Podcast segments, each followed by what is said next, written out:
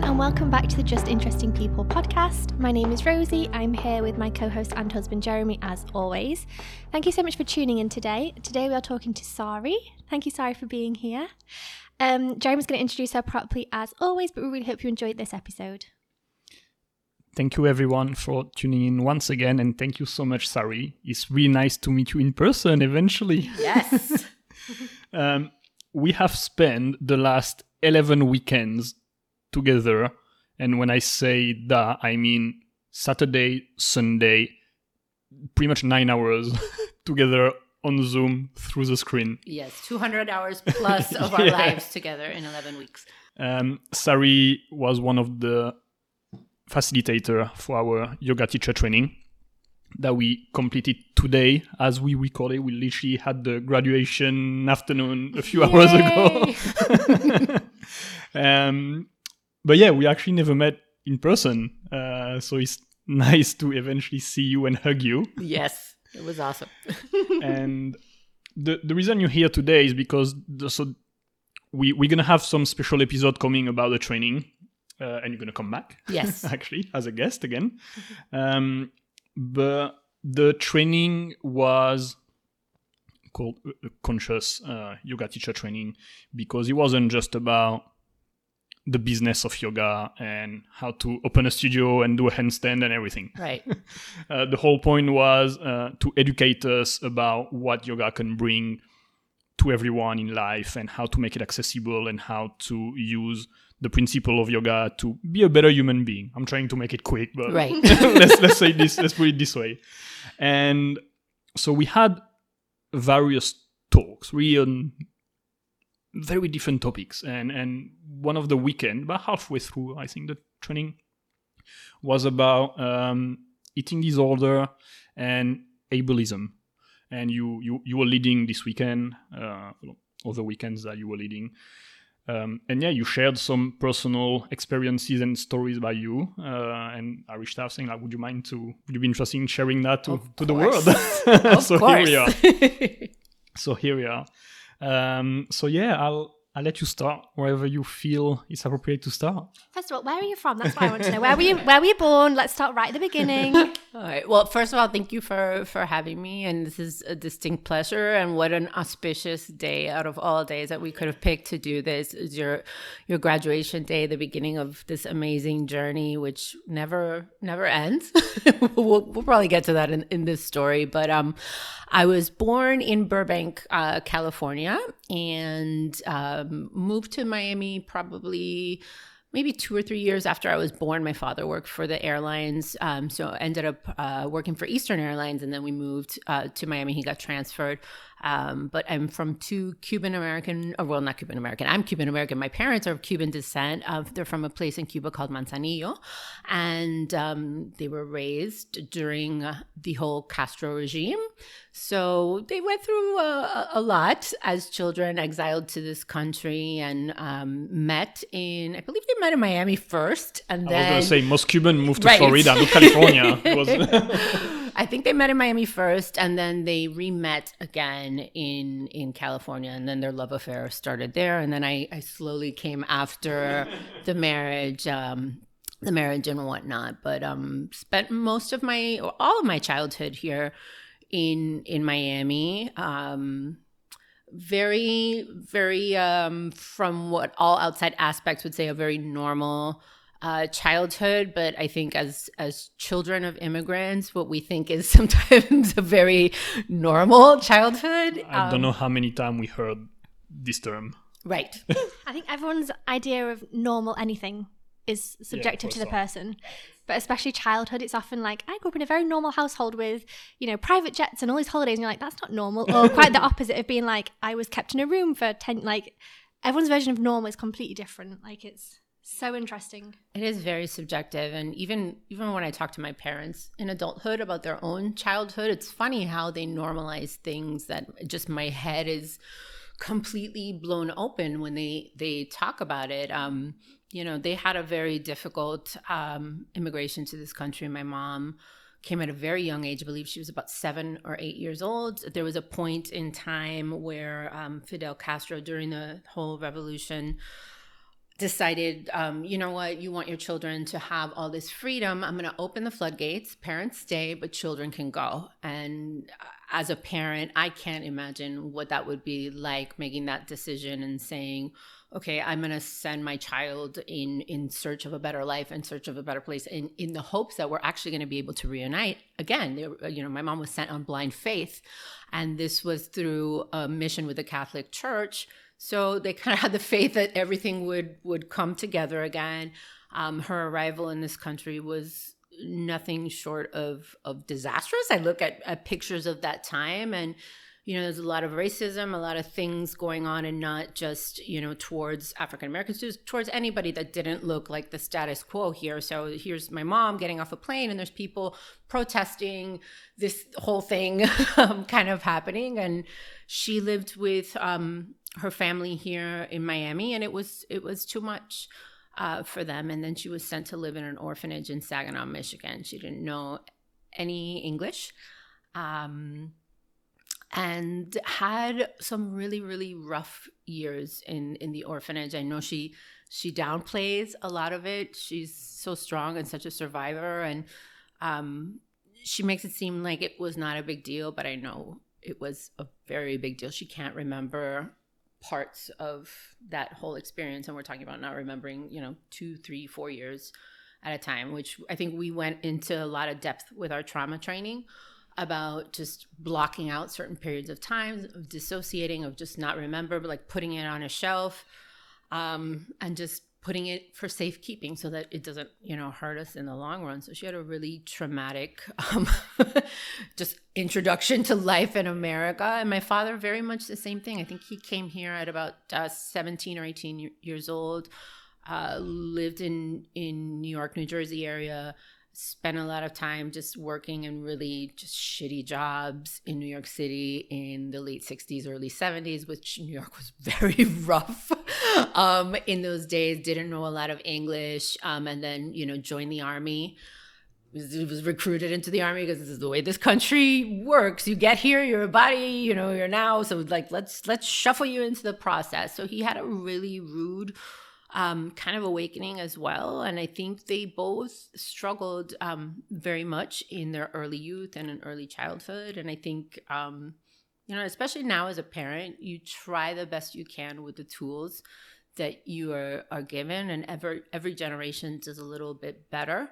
Uh, than the generation before, hopefully, you know, a lot better. But they're beautiful and incredible people, but they were very hurt people um, trying the best that they can. And I don't want to say that I had just a, an awful, awful childhood, but there were parts of my childhood that were that were rough. no, but like like you said, I mean, there's no manual for a start. There's no, you know, uh, it doesn't it doesn't come with a guide and step one, step two, step three. So you have to figure out the and do the best that you can. And obviously now we have way more resources than the previous generation had and the previous and previous etc and and then obviously yeah like culturally speaking as well uh the, the the again the normal way quote unquote to raise a child in a country can be very different from a country to another. Uh, from a country from a, a culture like the latin culture can be very different than some you know for example in europe i guess if you go to like europe eastern countries it's going to be extremely different as well the, the, normal way to raise a child is it's not the same at all. Uh, so yeah, I'm sure they were doing the best they could, just like they most were. people.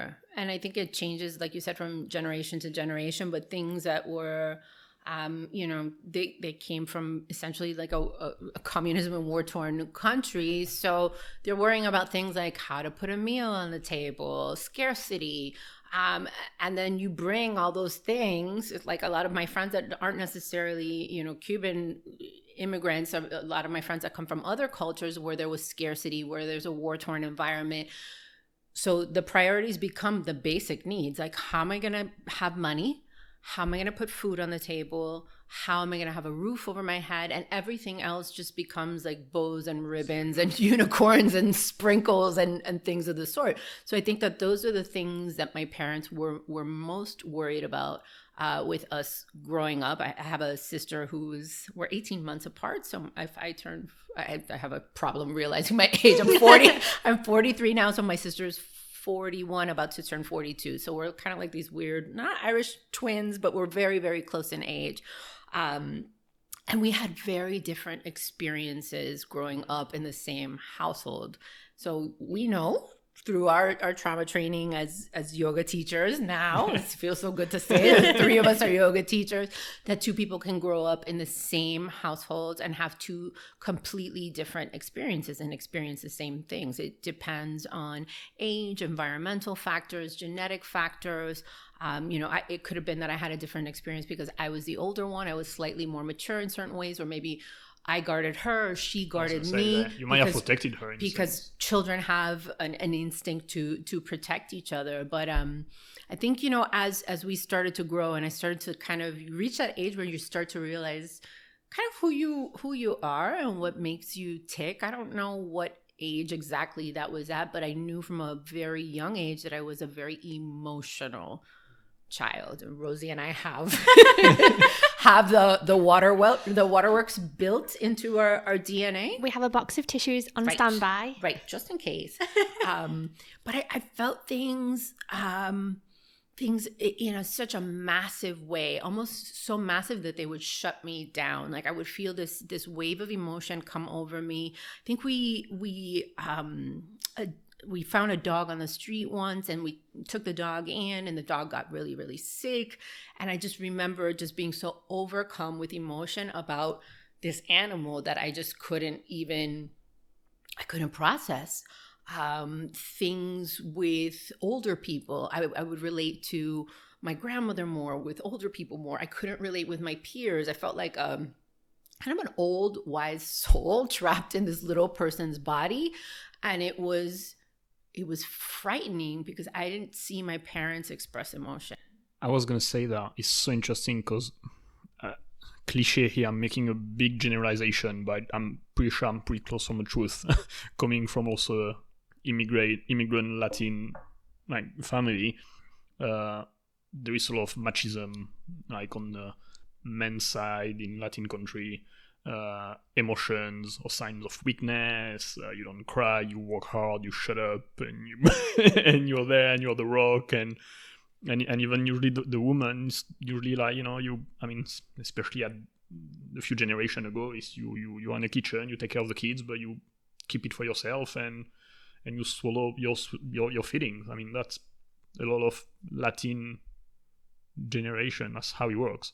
Uh, my grandparents are Portuguese, and that's the way it works. Um, and that's the way I've been raised. There's no much emotion in my house. Uh, but it's interesting because on my side, I retreat that. Like I don't show emotions. I don't cry. I don't say I love you. I I I, I, I really really struggle uh, with emotions. So our training must have uh, been a hellhole, a basic hellhole for you. It, it's so interesting that yeah uh, it you you you had this upbringing of not showing emotions, but it it's showing up in a totally different way from for for you. Right. I find that fascinating. Yeah, I um. I I knew my parents didn't want to show a lot of emotion because a I, I culturally not not not acceptable and not just even in his in in many cultures um just you know society over time that patriarchal role of the man you know and and the woman being submissive and that that whole power play i definitely felt that uh growing up and i i knew it's very funny. I think I told this story to somebody in to Claudia in our training. We were having a, a, discussion about something, and I think one of the first times my parents were like, "Oh shit." Like we don't know what we're gonna do with her. Um, I had a very a Roman Catholic upbringing. We were at church every Sunday. Um, it was just like clockwork.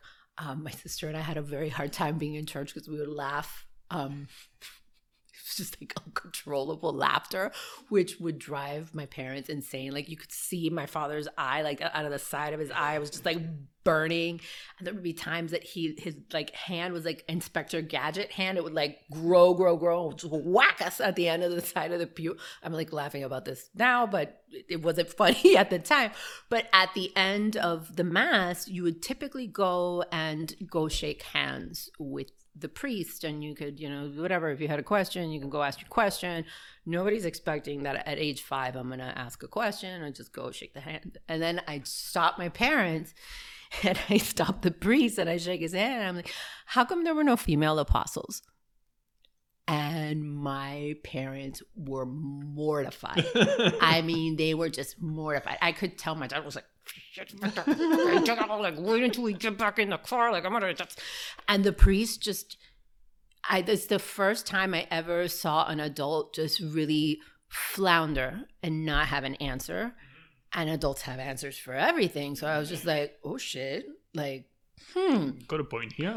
You know i like i'm i'm onto something but every time every time i felt like i was onto something in childhood like okay there's got to be something bigger better a better a better explanation for you can't just accept everything that, that's presented to you. There's got to be a little bit of balance and counterpoint. I was met with this is just the way that it is. So i i never understood um you know having a range of emotions. I understood happy was satisfactory.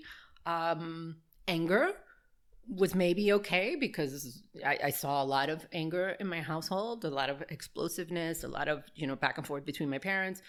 I never saw crying. Crying was equated with weakness. Um, it was equated with having a loss of control, um, and that's not that's not what you come to this country for. You come to this country to be happy, to be proud, to excel, you know, like the typical, like all the things like that, you know, I, like this there's immigrant guilt, there's Latin guilt, there's all sorts of guilt that are like slathered on like a big peanut butter and jelly sandwich. And then, but how does a child process that? Process yeah. that. So I kind of felt like this heavy cloud of like the guilt of look at all my parents have have done, have sacrificed. Um, and then I felt um, this other weird thing is I could feel their emotions. So if they would get in a fight, it wasn't just them getting in a fight. I it was like I was a magnet. I would pick up whatever vibe they were giving. My sister didn't my sister was able to be really neutral, just have that emotional divide and be like, "Oh, they're in a fight." And I was just I felt it. I felt it deep inside my core and then I just didn't know what to do that with that. And I I felt like I didn't know what to do with a lot of my emotions my entire childhood. I would like lie in bed and pray for like a spaceship to just land, pick me up, and get me the fuck out of here. Yeah, because also I guess it was confusing because you didn't have any education on that because it, it, wasn't something that was talked about. So you can't even ask your, your parents or reach out to anyone saying like I'm I'm feeling those things because you don't have the word usually at this time. So I'm feeling that. What's going on? But yeah, if if you can't relate to anyone, if it, there's no one you can talk to, it must be so confusing. It it was confusing, and I think that my parents didn't have a, a general sense of their own emotions on what what that actually looked like and what kind of emotional spectrum was okay for them. So as children, you model you model after your parents. Like we've seen it, we see babies do it all the time. You know, the parents do one thing and then the, the baby just imitates what the parents are doing. So I, I I try to keep it under wraps, but I spent most of my life feeling like I was this little plastic bag that was just about to explode all the time, and there was no outlet for it. I think the only funny enough, I've been thinking about this a lot. The only time that I did feel that there was an outlet for it was with physical movement. Mm. and I was a dancer from a very, very young age. So that's the only time I felt that um that flow state that like you know when you get into the flow state when we're doing something that we really really love whether it's writing or paddleboarding or doing yoga or when we're you know at our life's passion where we feel like we're doing something that like speaks to our heart. And as a child that's the only time that i felt that I was getting there was with physical movement, with dance, which ironically enough, I would end up, you know, you know, moving towards more of a track of physical movement and connecting with with my body. But that was probably one of the only times as a kid where I felt free, where I felt um, really safe, where I can experience a gamut of emotions. But at the same time, it was like within the world of dance, that's an eating disorder in and of in and of itself. It was a it's a very um, very crazy universe. Judgmental, competitive. yeah, I remember the anecdote you shared about. Yeah, I mean, we'll we'll, we'll come to that. But. Yeah, that my my yeah. dance story. Do, should I share it? Yeah, yeah, yeah. yeah. well, I mean, there was a, a point where um, I was taking um, ballet classes, and um, I think it was maybe like about seven or eight, and it was a, within the public school system kind of like their aftercare curriculum they had um, ballet classes. So you didn't even have to go to that particular school. They just had an after school curriculum and you can pay and sign up or whatnot. And i took um, dance classes from a local um, ballet teacher. He also taught at the university level as well. And I, I loved this guy. I respected him. I, I, I, just idolized him. He like he would walk in the room and just kind of like glide across the the surface. Um, of course, a gay man and a love of my heart. I, I, I gravitate towards um, towards certain people, and so I just had so much. I I found him so austere. I I just like reveled in his appearance. I admired him. I felt like he was a mentor and I just had so much love and admiration for him. And we're, you know, at the bar one day and we're, I have my leg up on the bar and we're doing some stretches, this, that, and the other. And the moms would hang out in, in the back and they like one would be knitting or this with that or you know this is, was pre cell phone days they'd be having their like they were talking right right they'd be actually talking weird right and um I remember like this is when they used to put the record on to play the music. So he had like so whatever ballet-ish classical music record, and I remember he took the needle off the record, paused the entire class, and was like, "My mom's name is Mercedes. Mercedes, uh, like, what are you feeding her? Like, you have to stop feeding her beans and rice because her ass is just huge." And I remember just like when the DJ, the needle scratches everything, pause and I just remember being frozen in time and it felt like forever. And I remember peering over the back of my shoulder because all the moms were behind. And I'm like, okay, my mom's going to come to the rescue. The other moms are going to come to the rescue. Somebody's going to say something. And nobody said anything. And I don't think it wasn't for want.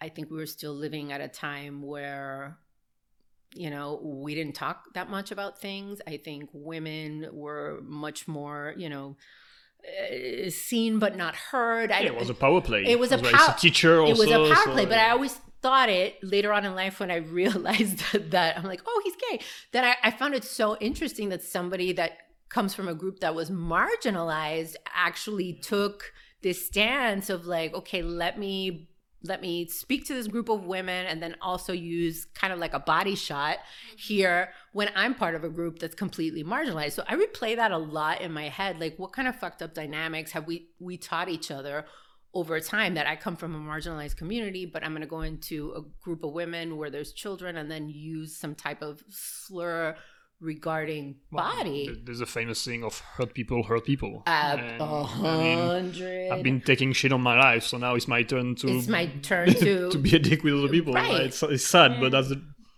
it can be as simple as that. Right, but that's one of the first times in my life that I remembered somebody actually really, really heavily commenting on my body, and I was little. I was seven or eight, and it was really really young and then i started to catch on to like holy shit everybody's commenting about everybody else's bodies all the time. Mm. so before that had you ever thought anything about your body? I mean it's a young age to even consider yeah. your body. I don't think i did until i was i don't know like 12 like probably puberty i started thinking about my body. But did you had you thought about it before that? Or was I, it that comment and then you started thinking oh well maybe there is something wrong or i don't know. I um I was raised in a very close knit family as far as, you know, obviously my sister, major, you know, player in, in my life. But then I spent a lot of time around my first cousins. And um, my two first cousins were also in ballet. Genetically, they looked very different than my sister and I. They were very slim, slim build, um, you know, and and they're just proportioned to just they're, we're not going to look the same. We're from two genetic, yes, we have some of the same genetic code, but each family looks a little different. And this is where I picked up on, I started to pick up on, well, they look a little different than me. Like the proportions are a little different. And then people are constantly talking about proportions. I started to like, that was the the the first comment that I think started the thought pattern. Then I started to hear things on the radio, and then I started to hear things within my own family, and then I would hear it at school, and then you know it was that that weird transitional age where like eight, nine, ten women start becoming women, and things start changing and shifting, and hips get wider, and boobs come in, and and that's just you know that that was like it started this dialogue and chatter somewhere in my head um, where it was like, well, maybe this is why all these things are going on around me. Maybe it's the way I look, and I, it still wasn't. It was a thought that was looming. It wasn't. It wasn't the driving force. I think when we did the teacher training and I did the eating disorders talk, I I talked about the first time I ever um, like binged, like totally, totally binged was I was at a friend's house and I was playing and I was around eight or nine and somebody made fun of my body. We were like outside on the scooters, you know, back when you back when you could just run around outside, and the parents were like, "Come back at this time," and this, that, and the other. And I think I, uh, there was a little boy we were playing with, and he said something about my cheeks or being having chubby cheeks or something of the sort. And I remember just scootering back to my friend's house and just like just like one legged push, like fierce, fierce, back to the house.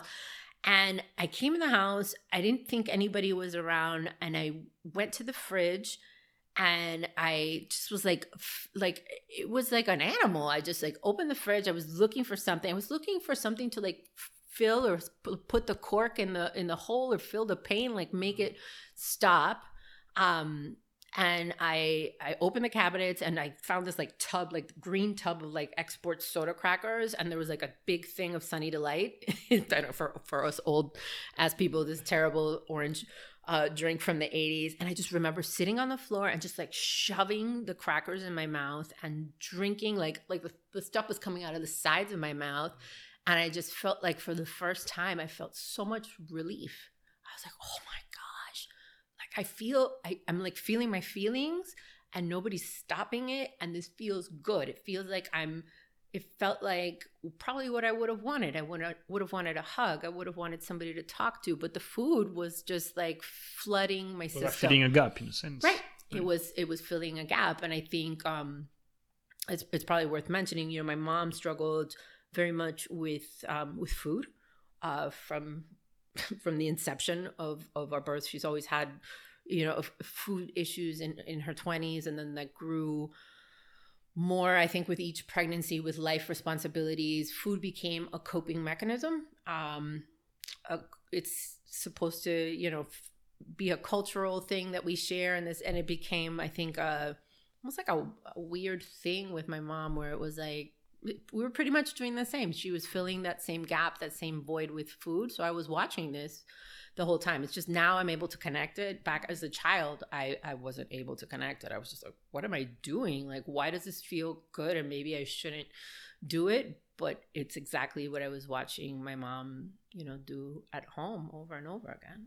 And considering that you you and your sister are pretty close, like on term of age, were you talking to your sister about your feeling at this time about the you know the comment from the um, dance teacher or or about being girls like going through like also later puberty and everything pretty much together. Were you talking about that and and trying to understand to figure out what's going on with us or?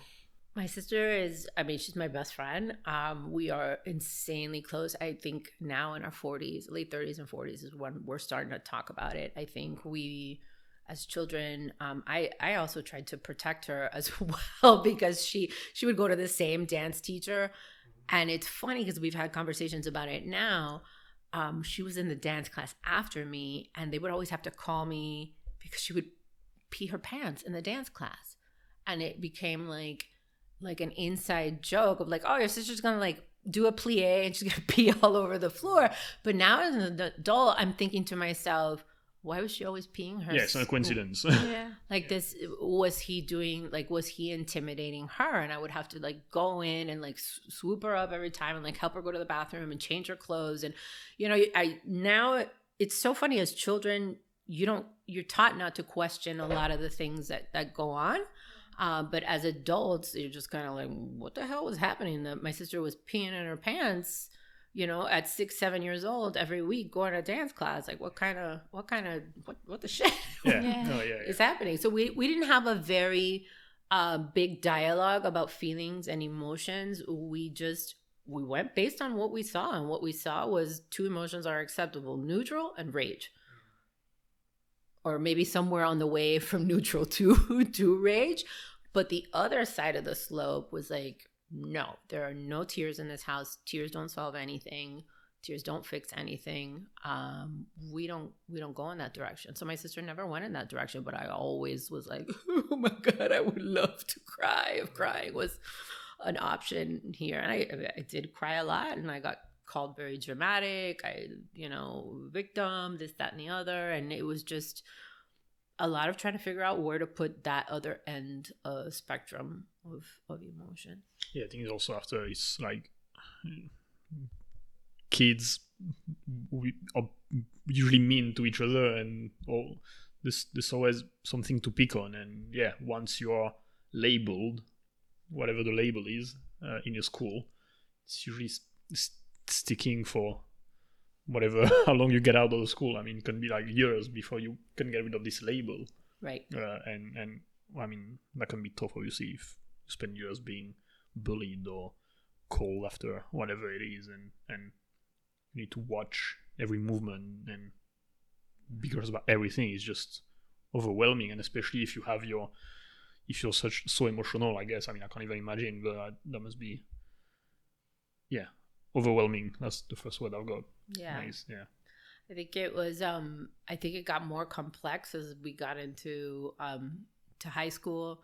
Uh obviously for everybody. I think around that time too, I think my my dad had um lost his job at Eastern or was on strike rather. Um which that was a very difficult time for us as a family. Um you know, very, very financially distressing for my parents. So if you think about kind of the ethos on you know immigrant parents, like okay you're gonna you're gonna take the one thing that I, I do want to provide that I know how to provide for my children and then you're gonna you know you're gonna take that a- away from me or that. So the stress levels and just you know the screaming the yelling the physical violence I mean it just um I know these are not things that my parents are proud of. They're incredible and wonderful people but this was done to them. I mean in in Hispanic culture we make jokes out of it. There's memes on the internet. I mean, you can just you can, you can I'll give you a couple pages to follow. Getting whipped by the belt is like ha ha ha. Let's make a meme out of this, or having a, a, a chancla, a sandal fly and hit you in the head, or yeah that you was know, that was this normal is- a few this generations is- ago yeah I This mean, is nor. This was normal. Well, I mean, I mean, now there are talks. I know, in, at least in France, about uh, what's the English word? Slapping on the butt. Spanking. Yeah, spanking. Like, I mean, back in the day, spanking was normal, right, like literally normal. Right. Uh, and it's being questioned now. right. Uh, so yeah, I mean, like, that's what it was. Yeah, and I, you know, I, uh, trying to figure out my my childhood and understand things, and not not how how to not repeat things with my own child. Um, you know, spanking, physical violence with with children, it, it's a relief for the parent. It's not a relief for the child in any way, shape, or form. In fact, it's very damaging uh, for the child, and it's it's a release for the adult. That that behavior that it's been proven psychologically in study after study that that hitting and punishing and, and that sort of physical or corporal kind of way is not uh, beneficial psychologically in any way, shape, or form to a child, and it's. It's not that my parents did this consciously No, yeah, so I because mean, they it's wanted just- to fuck me up. It's because that's the only thing they knew. Uh, yeah, and and you know now it's easy for us to look at it decades later because now we know better. Uh, but I'm sure in 50 years, uh, parents are going to be looking oh, at Jones is going to be doing a Hey. podcast about me. no, but, no, but you know, like, okay, I mean, now, pretty much. now, what's the way to shut up a kid when you have guests in your house? a screen. A screen. And then I'm sure there's know? research. So that's in 50 years, we're going to be talking about that. Look at those bunch of idiots putting a screen in front of the eyes of the kids to shut them up. Like it's, in, in a way, it's the same. It's just we evolve and, and we learn, and yeah, it's just what it is. Um, so were you and your sister both treated the same way, or were you treated differently because you were older? Because I know at the beginning you kind of said that you had different experiences with childhood. I think we were treated in, in pretty much the same way. We had a lot of the same um, experiences. Sometimes I feel like she was slightly wilder than than I was. I mean, in high school, we took it to the limit. I mean, I think we were so close in age. I think at the time my father worked um, worked graveyard shift at the airport. So he was he would come home in the morning when the sun would come up right before we went into into high school. So we started high school and we were part my sister and I were partying hard. And my mom, you know, Valley girl, California. Yes, she's from a Latin American culture, but she's like, You and your sister have fun, like get it out of your system. And then my dad's like, I'm gonna work a regular schedule. my sister and I were like, No, like this is not gonna happen. So it was us just trying to like reformulate our party and i really like i look back at it now and i'm like i think we were such party monsters because we were just so I mean, we were just so stifled in, in, a lot of ways. So for us, going out, having fun, letting our freak flag fly, like getting in touch with our inner child, dancing, doing crazy shit is is is it's Yeah, it was kind of free, freedom. it's freedom. Mm-hmm. so we just we just it was like, okay, one of us has a driver's license. Like, let's go. Let's let's tear shit up. But we did terrible things, and it then it became when my dad started working a regular schedule. It became like us us against him. Um, and then my mom kind of in the back, like, oh shit, like I created this monster, and I don't know how to how to stop it because I started the train, and then now, um now I now I don't know how to stop it. So it was just us like constantly breaking rules, constantly pissing them off. Um, and then I remember all of high school being like this push pull of like you're gonna drive us to the brink of insanity, um, and just like these just uh, typical high school experience. Your parents uh, against you, and just you know you're trying to like push towards freedom and adulthood You, and, you, want to test where's the limit? Where can I go? Oh, Oh, that's I- okay. It's just um, we were terrible. I, I used to pack my pajamas in my car just in case if I was sneaking back into the house. I like, and if I would get busted, I would be in my pajamas, and then I'd just be like, "Oh, I went to the car to get something," or just leaving windows and doors open. But I mean, we we pushed it. We pushed it pretty hard, and we were both pretty pretty wild. I can it's so hard to imagine you doing that. I was not. Um, I don't want to say I was an awful human being, but um, yeah, it was. Um, it was a. It was an interesting space and time. But we had pretty much the same upbringing. I mean, we weren't treated any differently. One thing that we, we my sister and I, as of recent, um, have reflected on quite a bit is that um, my sister was diagnosed with dyslexia really early on in elementary school. And she had a really rough go of it. I believe it was her first or second grade teacher. Was awful to her, just tormented her, um, just uh, you know, kind of made her the laughing stock of the class. Luckily, she was able to get counseling at a very young age, and I think this is where maybe the split happened between the two of us that she was already mm-hmm. getting counseling and was in therapy at a very young age. And mm-hmm. now as it's so crazy that we're you know in our 40s talking about this but i talk to my sister a lot about the work that we do with trauma about my own he- work with healing myself and like discoveries i make along the journey the books i read things that happen in therapy. We kind of have our own therapy session every week. And she said to me the other day like you know thank god i was in therapy so early. I was like oh sh- shit. Like you were in therapy really early. She was in therapy by i think by second grade. So I think she did have an outlet. I think she did have a very strong therapist that helped her build a sense of self, uh, helped you know her understand that other people's opinions really were just that other people's opinions so i think it, it it served as a guidepost for her where i didn't have a little bit of a sounding board or anything or anybody to fall back on but again we're making these realizations that yeah yeah it's always easy to reflect You know? decades later but yeah no for sure yeah that had a later on impact yeah later on in life Yeah.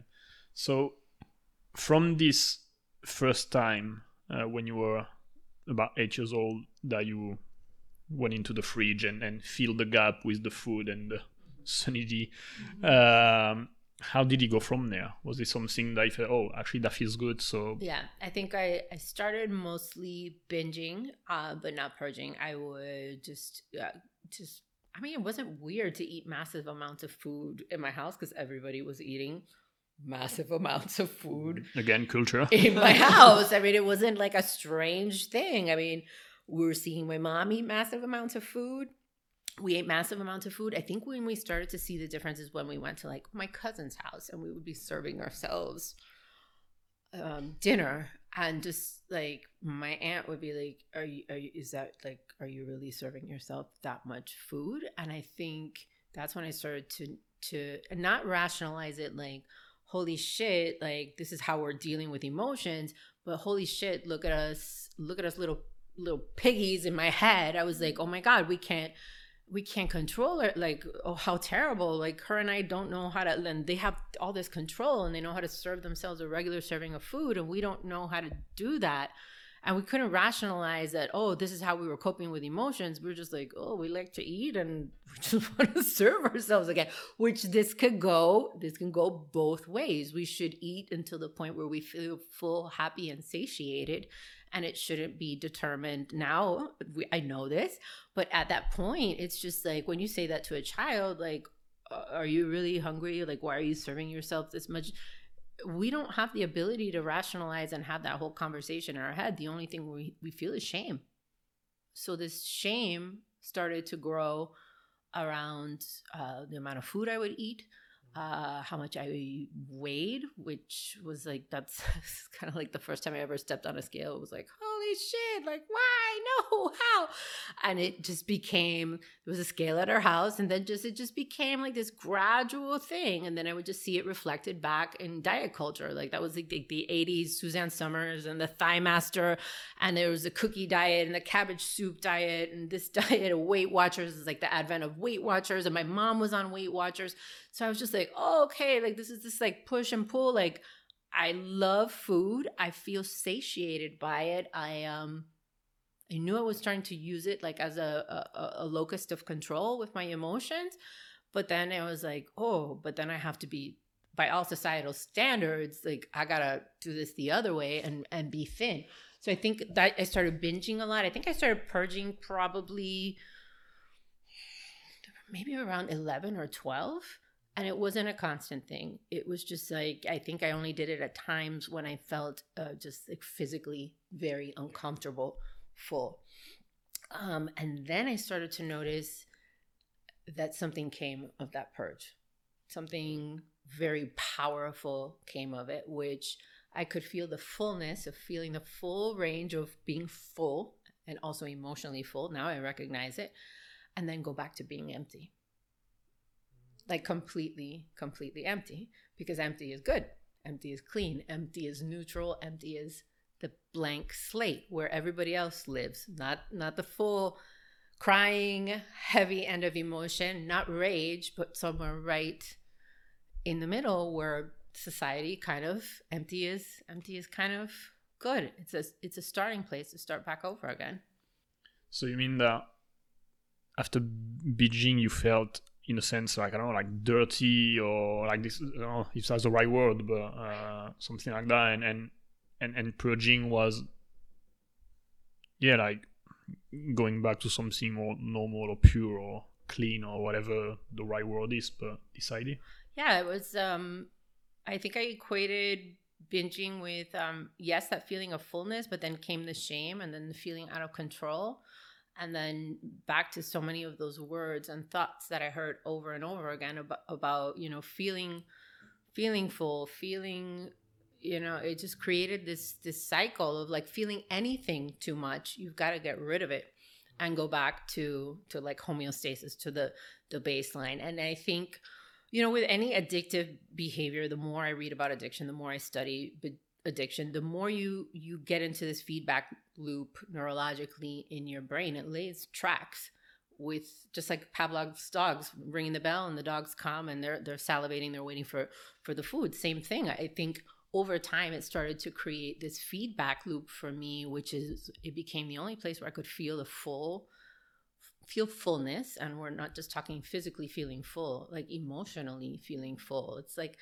also a place where nobody could tell me what to do or how much to eat or how to look or how to be but then there's so much shame associated with trying to hide this behavior. I mean you got to go throw your head in a toilet somewhere. Yeah. It's not right. the easiest thing to do. Especially at this age as well, when you start being a teen and, and right. there's so much judgment and comparison and everything going on. Um, and your body's changing anyway, like naturally oh with gosh. everything. Yeah. I mean, I, I could have had, you know, an immaculate diet and my body probably would have looked a, a, a certain way I would have gone through, a, you know, a change. We all go through that, you know, just kind of teenage, you know, kind of metamorphosis into what you're gonna look like. But I, I, I think like high school was like the soft, softer version of my eating disorder.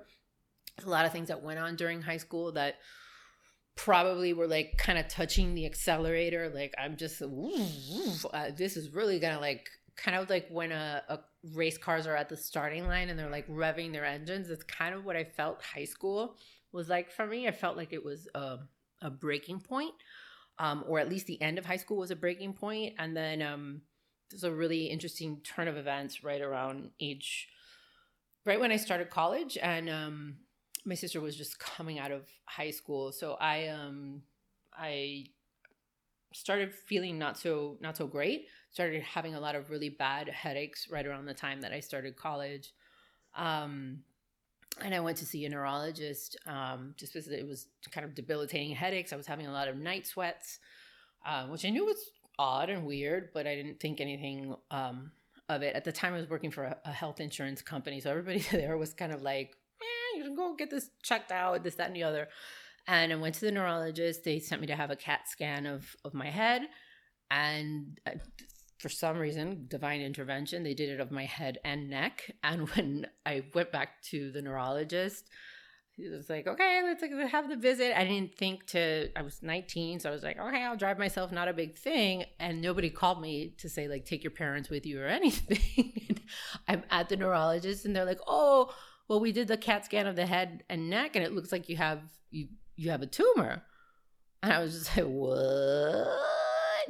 So in in typical like I'm not going to worry my parents Latin fashion, like they have enough shit on their plate. Let me kind of deal with this alone and go through the whole process of having like the biopsy and everything else and it turns out it was um, cancerous. So at that time it was a really weird time because my sister also found out she was pregnant with my nephew and um, she was was 17 about to turn 18 so just like the world kind of crumbled in my family. Um so to speak it was it was a really just transitional and really weird and rough time. You've got like this whole like okay life coming into the world but then like some impending doom and gloom on the other side of it. So it was just it was hard. It was hard on my parents. It was hard on my sister. It was hard on me. I felt guilty and bad again compounding on the feelings of guilt and bad from all my other shit that I was hiding, then throw the cancer monster on top. And yet I'm watching my little sister go through this. So I was just like, the level of guilt that I felt um, was just. I, I, don't know. I'm like most people are like, well, how do you like? How do you feel guilty about having cancer? I'm like, I felt really guilty about having cancer. I did. I felt really bad. My parents didn't know how to handle it. None of us did. Yeah, well, it's again, it's not something you expect at such a young age. Also, like you know, most people like it's it's devastating.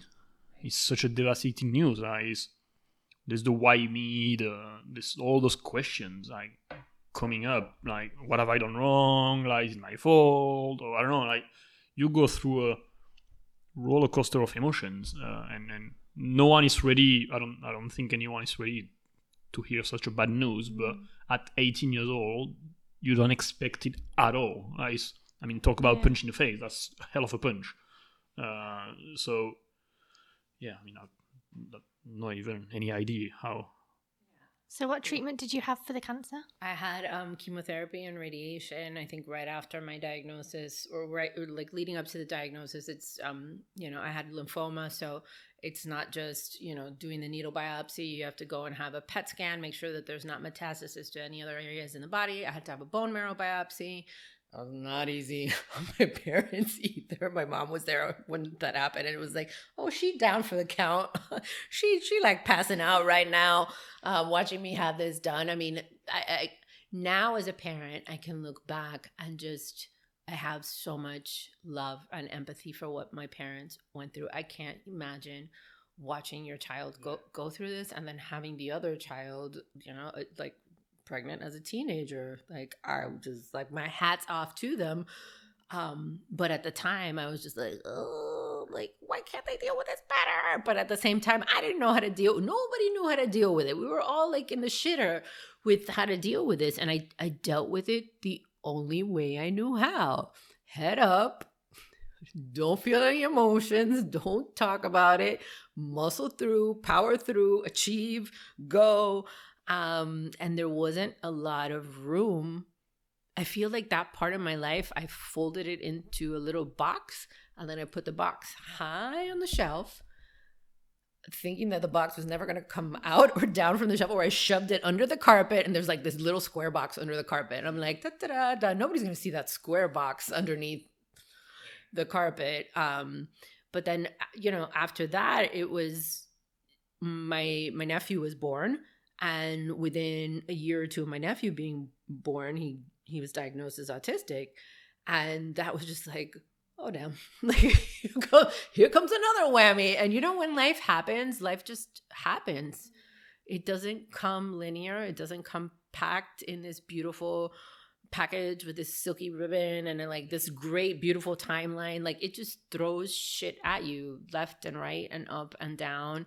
And i think you know as parents and as people my parents were just like not equipped you know? I don't think any of us No one is. no none of us are equipped No for this I mean, shit. Like people talk about you know you know be, being able to face adversity. Like you never know until it's dealt to you how you're gonna deal with it. You, you just you just don't well, know. also especially when it's one thing after the other. Uh, you know, like I mean, when one shitty thing happens, it's already like troubling, and and okay, you can manage to go through, you figure it out somehow.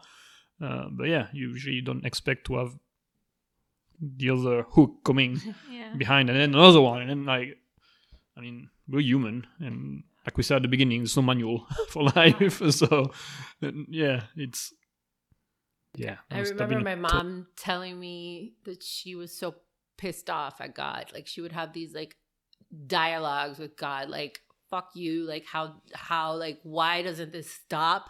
Like why is it one thing after the other? Just like leave me alone. Like what have I done to to deserve this this shit? And it's just like even as an adult, I couldn't, I was still in that mentality of the little kid wanting to protect their parents, not wanting the shit to fall on their parents. So, you know, what did I do? You know, like I set out to become a doctor when I was in college and like all this stuff. And then I was like, you know what? Fuck this. I can't spend another day in a hospital. I can't spend another day in a medical environment.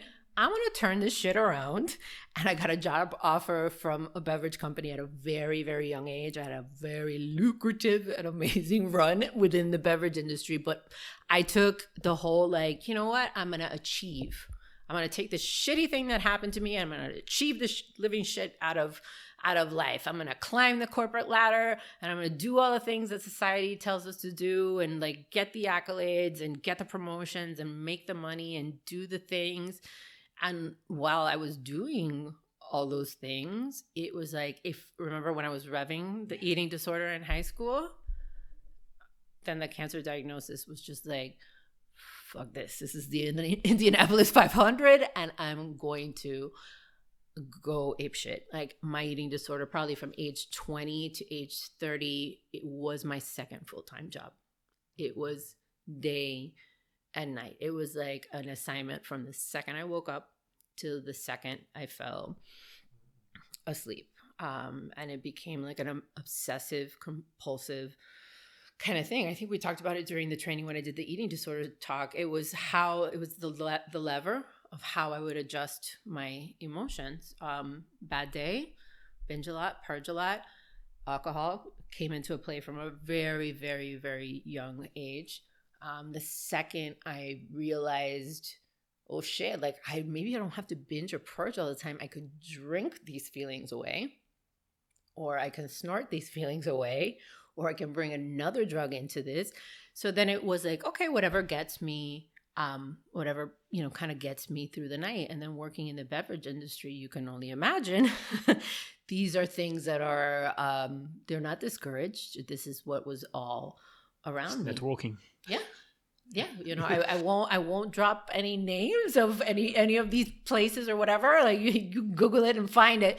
Uh, but I was I was in the devil's paradise when it came down to having access to whatever I wanted to in the in the realm of yeah. It's, it's, I mean, it's, it's I don't know. It's it's like if I want to make an analogy with the food, it's like yeah, if you have a eating disorder and you are hired to taste the food at McDonald's, like yeah. that, I mean, it's the same. It's just just easy access. Yeah, like, there's so much you can do. And, plate, yeah. yeah.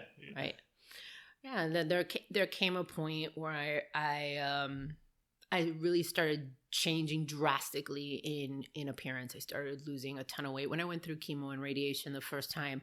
Um, I was on a lot of steroids. My face kind of started to to blow up. You go through a lot of um, physical changes when you're undergoing chemotherapy, and some aren't necessarily related to how much you're eating. Sometimes you're eating barely anything, and just because of the the treatment that you're having or the steroids that you're taking, um, your your your body will physiologically start to morph and change and just look different ways. It's not necessarily eating a lot of food. Sometimes you know you're not eating anything, and um, then I then that's I think internally where I was like, oh, like I, I got pissed. I'm like, but I'm not eating anything. I'm like, I'm not even purging because I'm just sick all the time from chemo and I'm purging that way. Like, why am I? Yeah, what's going on? What's going on? Why am I looking this way? And then I, I spent, you know, the years after my my first, you know, round of treatment trying to just physically uh, alter myself, but at the same time, just tune the needle or, or, or tune the lever with my emotions through food and drugs um, and alcohol. And I think working in an environment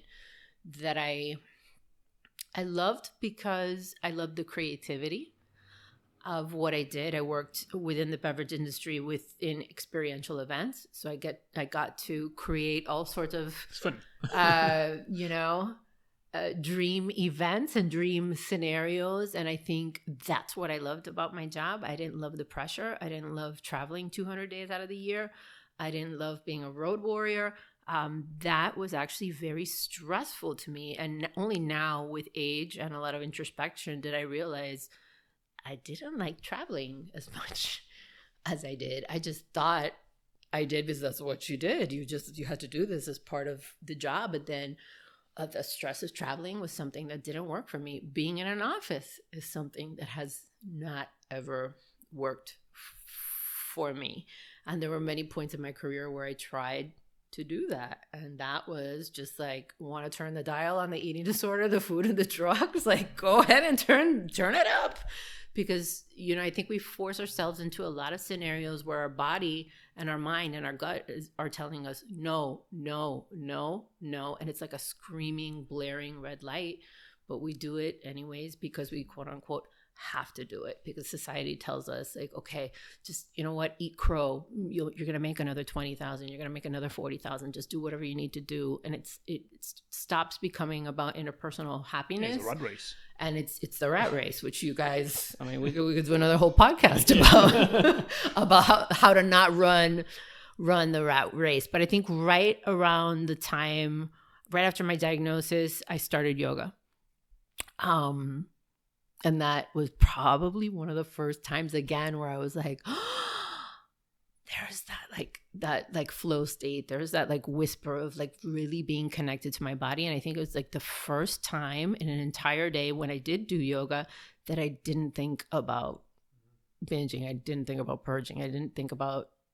I just I just was able to kind of sort of the best way I knew how connect with my body and it was always in the background and I loved I loved it so much. I loved I, I just there was something about yoga that was so magical, but I never thought it could be a focus of any sort. So yoga was always dancing, kind of like dancing in the back, like, okay, I see you, I hear you, I'm gonna stick with you because like I'm gonna show you some shit in a couple years. I'm gonna show you like where you really want to go and what you really need to do. But yeah, yoga was was always in the background, um, and then I became more passionate about it, and I think probably right around age um, 30, I had had another one or two relapses with the cancer monster.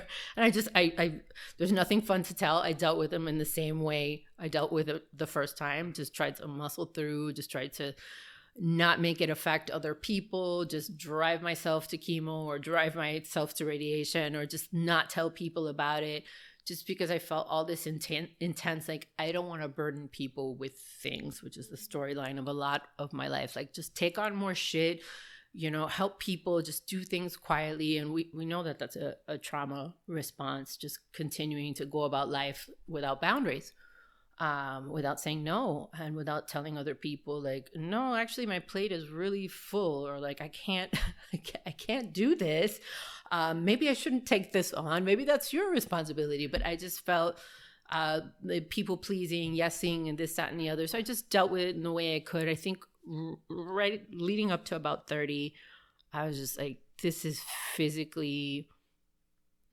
it's this is unattainable. Like this is a full-time job for me managing drugs alcohol and an eating disorder like how how do how do how do you how does one get to the rest of life? And i had some physical um stuff happen. I think i had my first um my first seizure uh, right around age 29 and we don't know if that was um, related to alcohol or related to the fact that my electrolytes were so low something I, i've i've like barely talked about with anybody but that was the first time you know where i was like oh, oh, oh shit like this cannot continue i remember i was in new york um i moved to new york for a while and I was on the floor of my apartment and I was just like literally like flapping around like a fish. I'm like, holy shit. Like I'm like I am in a I am in a state. I am in a bad way. And I just started experiencing a lot of dizziness, a lot of fogginess, a lot of like blacking out. Uh, my episodes blacking out while drinking were a lot more intense because I wasn't eating. So, you know, and I was also you know, doing a lot of counseling at the time, but just probably not even being really honest with my own therapist. Um, I was using a lot of benzos too, Klonopin, the whole nine thing. So it was just like taking, yeah, just, like, you ever see like one of those inst- like YouTube videos of how to put together the perfect college punch? And it's like, we're gonna put Hawaiian Punch and Bacardi 151 and this and that was kind of like my life at the time. It's like let me just open the liquor cabinet or like put anything, Froot Loops, like anything that I could just throw into the pot. How I, I would throw it. Did anyone had any idea that was going on in your life? Like or like how how was your I don't know normal life? You know, like outside of that, could, were you pretending everything was fine? I I think I, you know to to much of an extent I pre- pretended like everything was was fine. I'm sure there are people that caught on along the way, but I think it really took um I think also too the fact that I, I had been sick with cancer too, and that I had had some bobbles with that and relapses in the middle. I think it, it served as a very good deflection. And people were like, "Oh, you know, she's just losing weight because she's been through treatment and this, that, and the other." And it was just, um, I think any secret that we carry with us for a very long time, anything that we hold inside of us that we don't talk to other people about. Um, it will destroy you. There's only so much a human being can hold before the human being can't hold um, anymore. Yeah, but also I, I we, we we talked to someone uh, a few months ago, Tim on on a podcast who had a drug addiction, and the reason I was asking is I, I remember him saying that he felt in control, but eventually people started to notice, you know, at work that he wasn't himself or in his relationship with his partner and and and he wasn't as good at his job anymore. So eventually that had impact on his professional life. And then you when you start to lose it you know like Yeah. you, you think you're in control you think you got it but eventually you don't. Because like you said like there's a limit on how much we can deal with as human. So i was wondering if that ever happened like this, this stage of you. I um I was a at the time where I think I realized I needed to get some help. I was a brand manager for a very prominent beverage that many of us drink. Um and by all outside accounts was living the life. Like I you know, uh, successful, lived in a great place, made good money. Internally, I knew that my finances were hanging on by a thread. My interpersonal relationships were also hanging on uh, by a thread. I had become more sloppy with, you know, having an eating disorder like bulimia, which at times it's been anorexia as well. We can get into that, but I think there's there's also like a gray place for certain eating disorders that don't kind of qualify all the way in one way and all the way in the other. I was really underweight. Um, as well. I don't talk numbers or do numbers because that's that's no. Um that's not good that's not good policy and behavior. But I think I didn't fall into a lot of categories. So I think a lot of therapists at the time didn't know how to treat um it completely. And I think this is just you know, right at the turn where we started in the psychological world, really started talking about PTSD and things were becoming a little bit more substantial um, with that as well. So I, I also don't think I was being completely honest with my therapist either. I think you get used to hiding and you get so fucking good at it. I, it became like a blood sport for well, me. it becomes a reality you know, Uh, it- it- it totally just- did, which be- I'm you believe it in a sense i guess you start you you fake until you make it. You start to really believe it. I really thought my my life was in control until I I reached just this insane um breaking point. I think I I told you guys during the training. I I was in my office and I I like was like okay, let me go to Whole Foods. I'm gonna get my lunch, eat my lunch, and like I had my binges and my purges down to like a science. I'm like, I'm gonna go to this bathroom at this time. I'm gonna go to the stall because I know nobody's there. Like, this is how my mind worked. Like, it was like it was science it, it was like clockwork. I could tell you what I was gonna, you know, what stall I was gonna go do, what I was gonna do. Same thing with dinners. I couldn't go out with friends. Everything had to be planned. I had to like know what bathroom I was gonna escape to, or if if I wasn't gonna eat, if I wasn't gonna eat. Um, you know, when I wasn't eating, then it would, you know, result in like if I would go out with friends or even in the business world, would if I didn't eat because I didn't want to go through that whole like, oh my god, I'm gonna have to find a toilet, this, that, and the other. Then it was the night of drinking with my business colleagues and doing that on an empty stomach. And you can see where I probably things started to get really messy and really ugly, um, really quick. Many many a job was was threatened at this point, and I think um, going back to that day where I was just like, okay, that's it. Um, I had gone to my preferred stall to the bathroom. I went to throw up, and I, when I went to throw up, I threw up just like a pool of blood. Just it was just like I had never seen anything um, like this before, and um, I ended up having to go to a doctor and have like em- some emergency procedure for my esophagus. But I literally was like, I can't, I cannot. I spent the rest of um, that week on the phone with my insurance company only to find out that these things are eating disorders are just like not really kind of covered. Sorry, we don't do. And I'm just thinking to myself, like, I'm sorry, this is kind of life or death for me. Would you like to cover this? Because this is um, not something that I just created in a vacuum. This has been like, you know, and, and at the time it was really, I had three, I was like, I was like Beyonce. It was a triple threat. I had three things. I had three things going on at the time. It wasn't just food, it was alcohol and it was drugs. Um, so I didn't qualify under a lot of like I, I technically wasn't an alcoholic. I technically wasn't a drug addict. It was just like this weird jumble with the insurance company. And um I wrote to a family member um who had always been very kind and loving and wonderful to me and to my my parents when I was going through cancer treatment, and um, I remember my dad would always tell me like he, adores you. I'm like, but he hasn't seen me since I was like a kid. Like, how can he adore me so much? He's like, he's always asking about you, this, that, and the other. And I literally wrote like you know, dear, you know, and I just was like, I'm a raging bulimic. I, I just was like, I remember I was just like writing, writing, writing, writing, writing. Was that writing. the first time you were unloading it? I had never said anything to anybody else, and I was just like, okay, I'm gonna write this letter. And I literally wrote a like handwritten letter, march it to the post office, put a stamp on it, and I was like, I'm not, I'm not gonna hear from him. Like this shit is just like I'm writing this letter, whatever. I I also opened up to my parents for the first time and told them about everything. And um, it was just not good. I mean, first of all, what it, what is an eating disorder to two people that have never really heard about eating disorders? This is like you, only when you'd see it like on the Hallmark channel and like very sensationalized, like Karen with anorexia and da da da da da da. da. And you know, just trying to explain to my parents like what I was doing, the fact that I was like throwing everything up and it was just like like literally like if I had hit them with a bus. They're just like, no. Absolutely not. Like this is this is a you're doing this is your choice. This is this is a very easy this is a choice. You're making a choice every day and you're making a choice to to hurt yourself and damage yourself.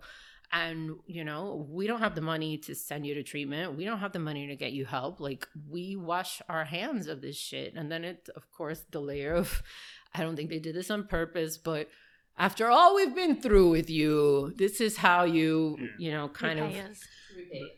Again, it's, it's, there is a real education problem on those topics. Uh, like before the training, uh, I mean, just a couple of weekends ago, we were talking about um, addictions with one of the guests, and and one of the first things she said was, "It's not um, what's the The word? mindset. yeah, it's not a mindset. It's not a, a, a like s- a, conscious choice. Like I'm, I'm gonna Like you can't just think whatever your way out addiction it is. Yeah, yeah, exactly. Yeah, it's it has to be treated as a disease and as a, a disorder, and it's not just a, a lack of um, willingness and stuff to just do it. But now I've learned that. Um, but I'm pretty sure 90 plus percent of the population think is that because there is a lack of education on the topic. I think yeah on a, globally. So I think I heard um, a TED talk once uh, from a Native American gentleman that had struggled with addiction that he compared it to imagine eating a box of Ex-Lax, you know, the laxative, and somebody telling you you can't shit. That that's what having an addiction feels like. Like imagine somebody having that feeling that compulsion inside like when you need to go to the bathroom and somebody telling you but no don't go to the bathroom.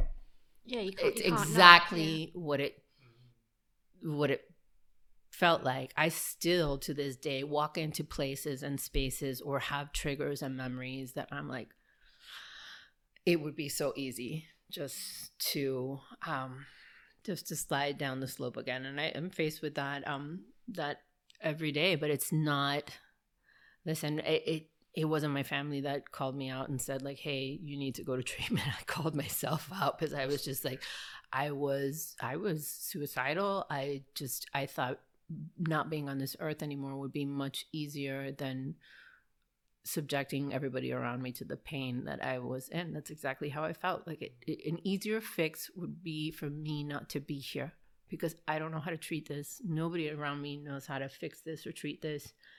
And I just wrote that letter as like the final cry, like the final, like just you know, like okay, God, like this, if there's a chance for me to make it on this earth, like let me put this little letter in the mailbox and and pray that somebody answers the letter, and um, they did. it's it's amazing you had this know, moment of awareness to first have the realization that you had a problem because sadly most of the time it's coming from other people but that came from you and that you had the well, the courage to write this letter because I mean it's not easy to admit it and to, to put it on paper made it real uh, and and and I mean, you know, I I mean, you know better than I do, but this this thing like one of the first step of the 12 step program, whatever, it's about admitting that you have a problem, right? Something like that. And yes, it's never easy for anyone to admit that you have a problem without talking about addiction. Uh, so the fact that you had this, well, you didn't, you know, you you you said that you had like thoughts about maybe ending and everything, but you you you didn't take this path, and you that might have been easier in a sense, uh, but you you still went the other way to okay, let's try to find a solution. I mean, I, I feel a lot of the time it's coming from other people uh, when you had Yeah, you this heard about strength in you. Yeah, and. Right. yeah. And we t- we talked about this during the, the training too. There used to be that show Intervention, like in the early two thousands, and it was like glamorized. Like this this A and E channel would like glamorize these interventions being done, like these families coming in and going to these people that either had drug addictions, alcoholism, or eating disorders, and being like, if you don't go to get help, like you're we're just axing you out of our lives forever. Um, and the more study I've done about addiction, the more research I've done about trauma and PTSD. And um, there's a beautiful book by Johann Hari, which I think is like my my holy grail, the, the book that I live by called Lost Connections. Um, and in this book, he talks about how the opposite of addiction is connection. How the more we just release whatever our story is out into the universe, the more we start um, to talk about things and have that dialogue, the less we're tethered and anchored to the pain of of what's at the root, um, the root cause of our our addictions. Like I didn't know, I didn't know that writing that letter would that my my cousin would answer me and like swoop in with his wife and be just like pick pick a place. Just just pick a place. Pick where you want to go and we'll start from there. And that that was the beginning of um me getting treatment and also me realizing that um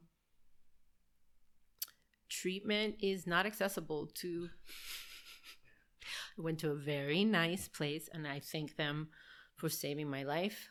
Um, but I remember many a day sitting on like beautiful white tufted couches with coral pillows and like pastel, this, that, and the other. And like, all right, like, duh, duh, duh, like, do you want quinoa for lunch or tempeh? And I'm just thinking to myself, like, what the shit? Like, this is not what treatment looks like for most people like this is just this is like a fantasy. Most people have to white knuckle it through whatever treatment um, that they're getting. So i think i i, I started to kind of get an air of a little bit of like okay i might be dipping my toe later on in, in social justice and talking about things that but i just started noticing just like i noticed like when i was little that there were no female apostles. I'm like literally sitting there in treatment going what the shit?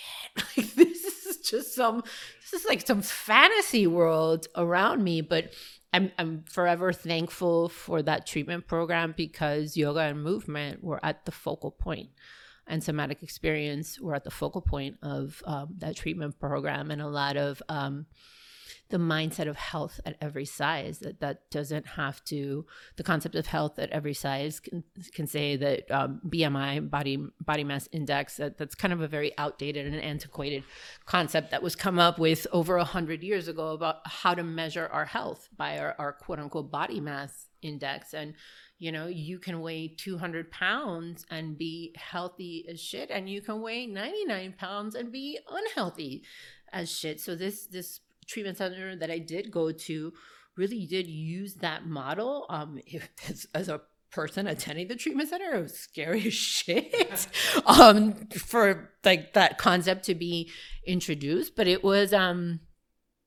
I think my first time in treatment, I was there almost a year, pretty close to a year, which is a really long ass time. Um, How do they go about that? Do you just go there and all of a sudden it's cold turkey? You'll watch twenty four seven and you can't do drugs or alcohol or binge eating or like, or do they kind of wean you off it gently? or like Um, how does how does that work? So- it, it was to treat all the addictions as well, like, I- or, I or- or you went as a with a- one label. Right. I went I went under the guise of um I went into an eating disorder treatment center, but rarely does anybody enter an eating disorder treatment center with just an eating disorder. Um I, I think we've- we went over some of the statistics when we did um the module for eating disorders. I think, you know, co-occurring conditions are, are high comorbidity rate. We're talking like 50, 60% of people with an eating disorder have something else going on in the world of, of drugs and alcohol. And it only gets thicker and heavier uh, the more we lay our intersections of are you a brown person? Are you an indigenous person?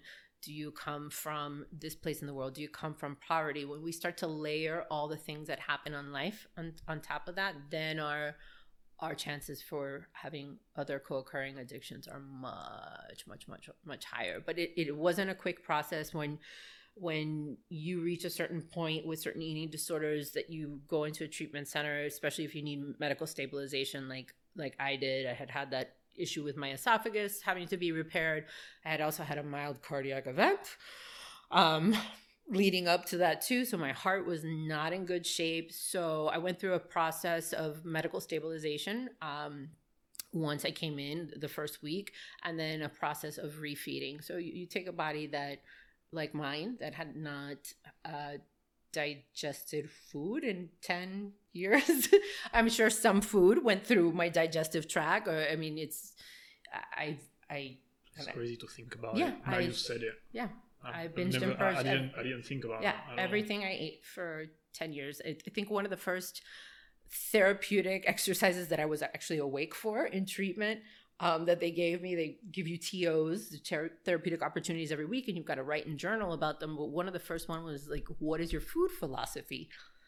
And i was just like what do you mean what's my food philosophy? Like how do you deal with food? From the second you wake up until the second you go to sleep. And i was just like get it out of my body like the second it gets in my body it needs to get out of my body. Like i don't want to feel i don't want to feel what that's like. Like i became so out of touch with um just knowing what it's like to have a regular i just didn't know what it was like to have a regular meal and sit with Mm. your food. No, but also what, what you said is interesting because there is the, the, the mindset, but the physical part. Like your body don't know how to digest. I, I, I've never thought about that. That's so interesting. Like your, your body doesn't know how to process it anymore, I guess. and Um, it's got to learn again. in- in I didn't know treatment. This, there's a lot of really funny things that go on in, in treatment. One day I'll write a book about this, which is, is very much written. It just needs to get fine tuned. We we often celebrate the first time somebody actually poops in treatment because because you it was it became like a celebratory thing. We, you're treatment with a very at least I was with a very small group of women.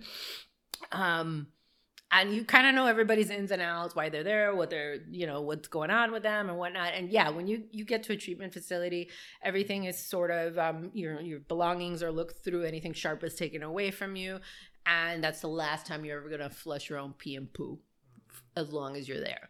So that also became like a, um, What they check to see that you've. yes, Okay. yeah, Wow.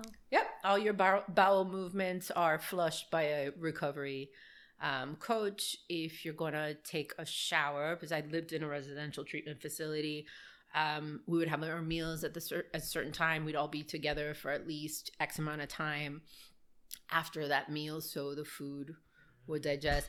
But I was sneaky as fuck. my, my first go around in treatment, I was like doing push ups in the shower, squats in the shower. I found a way to throw up inside my water bottle inside of a closet. Like this is what I'm telling you. This these are these are real tracks that you lay in your brain. It is not like It's 20 years.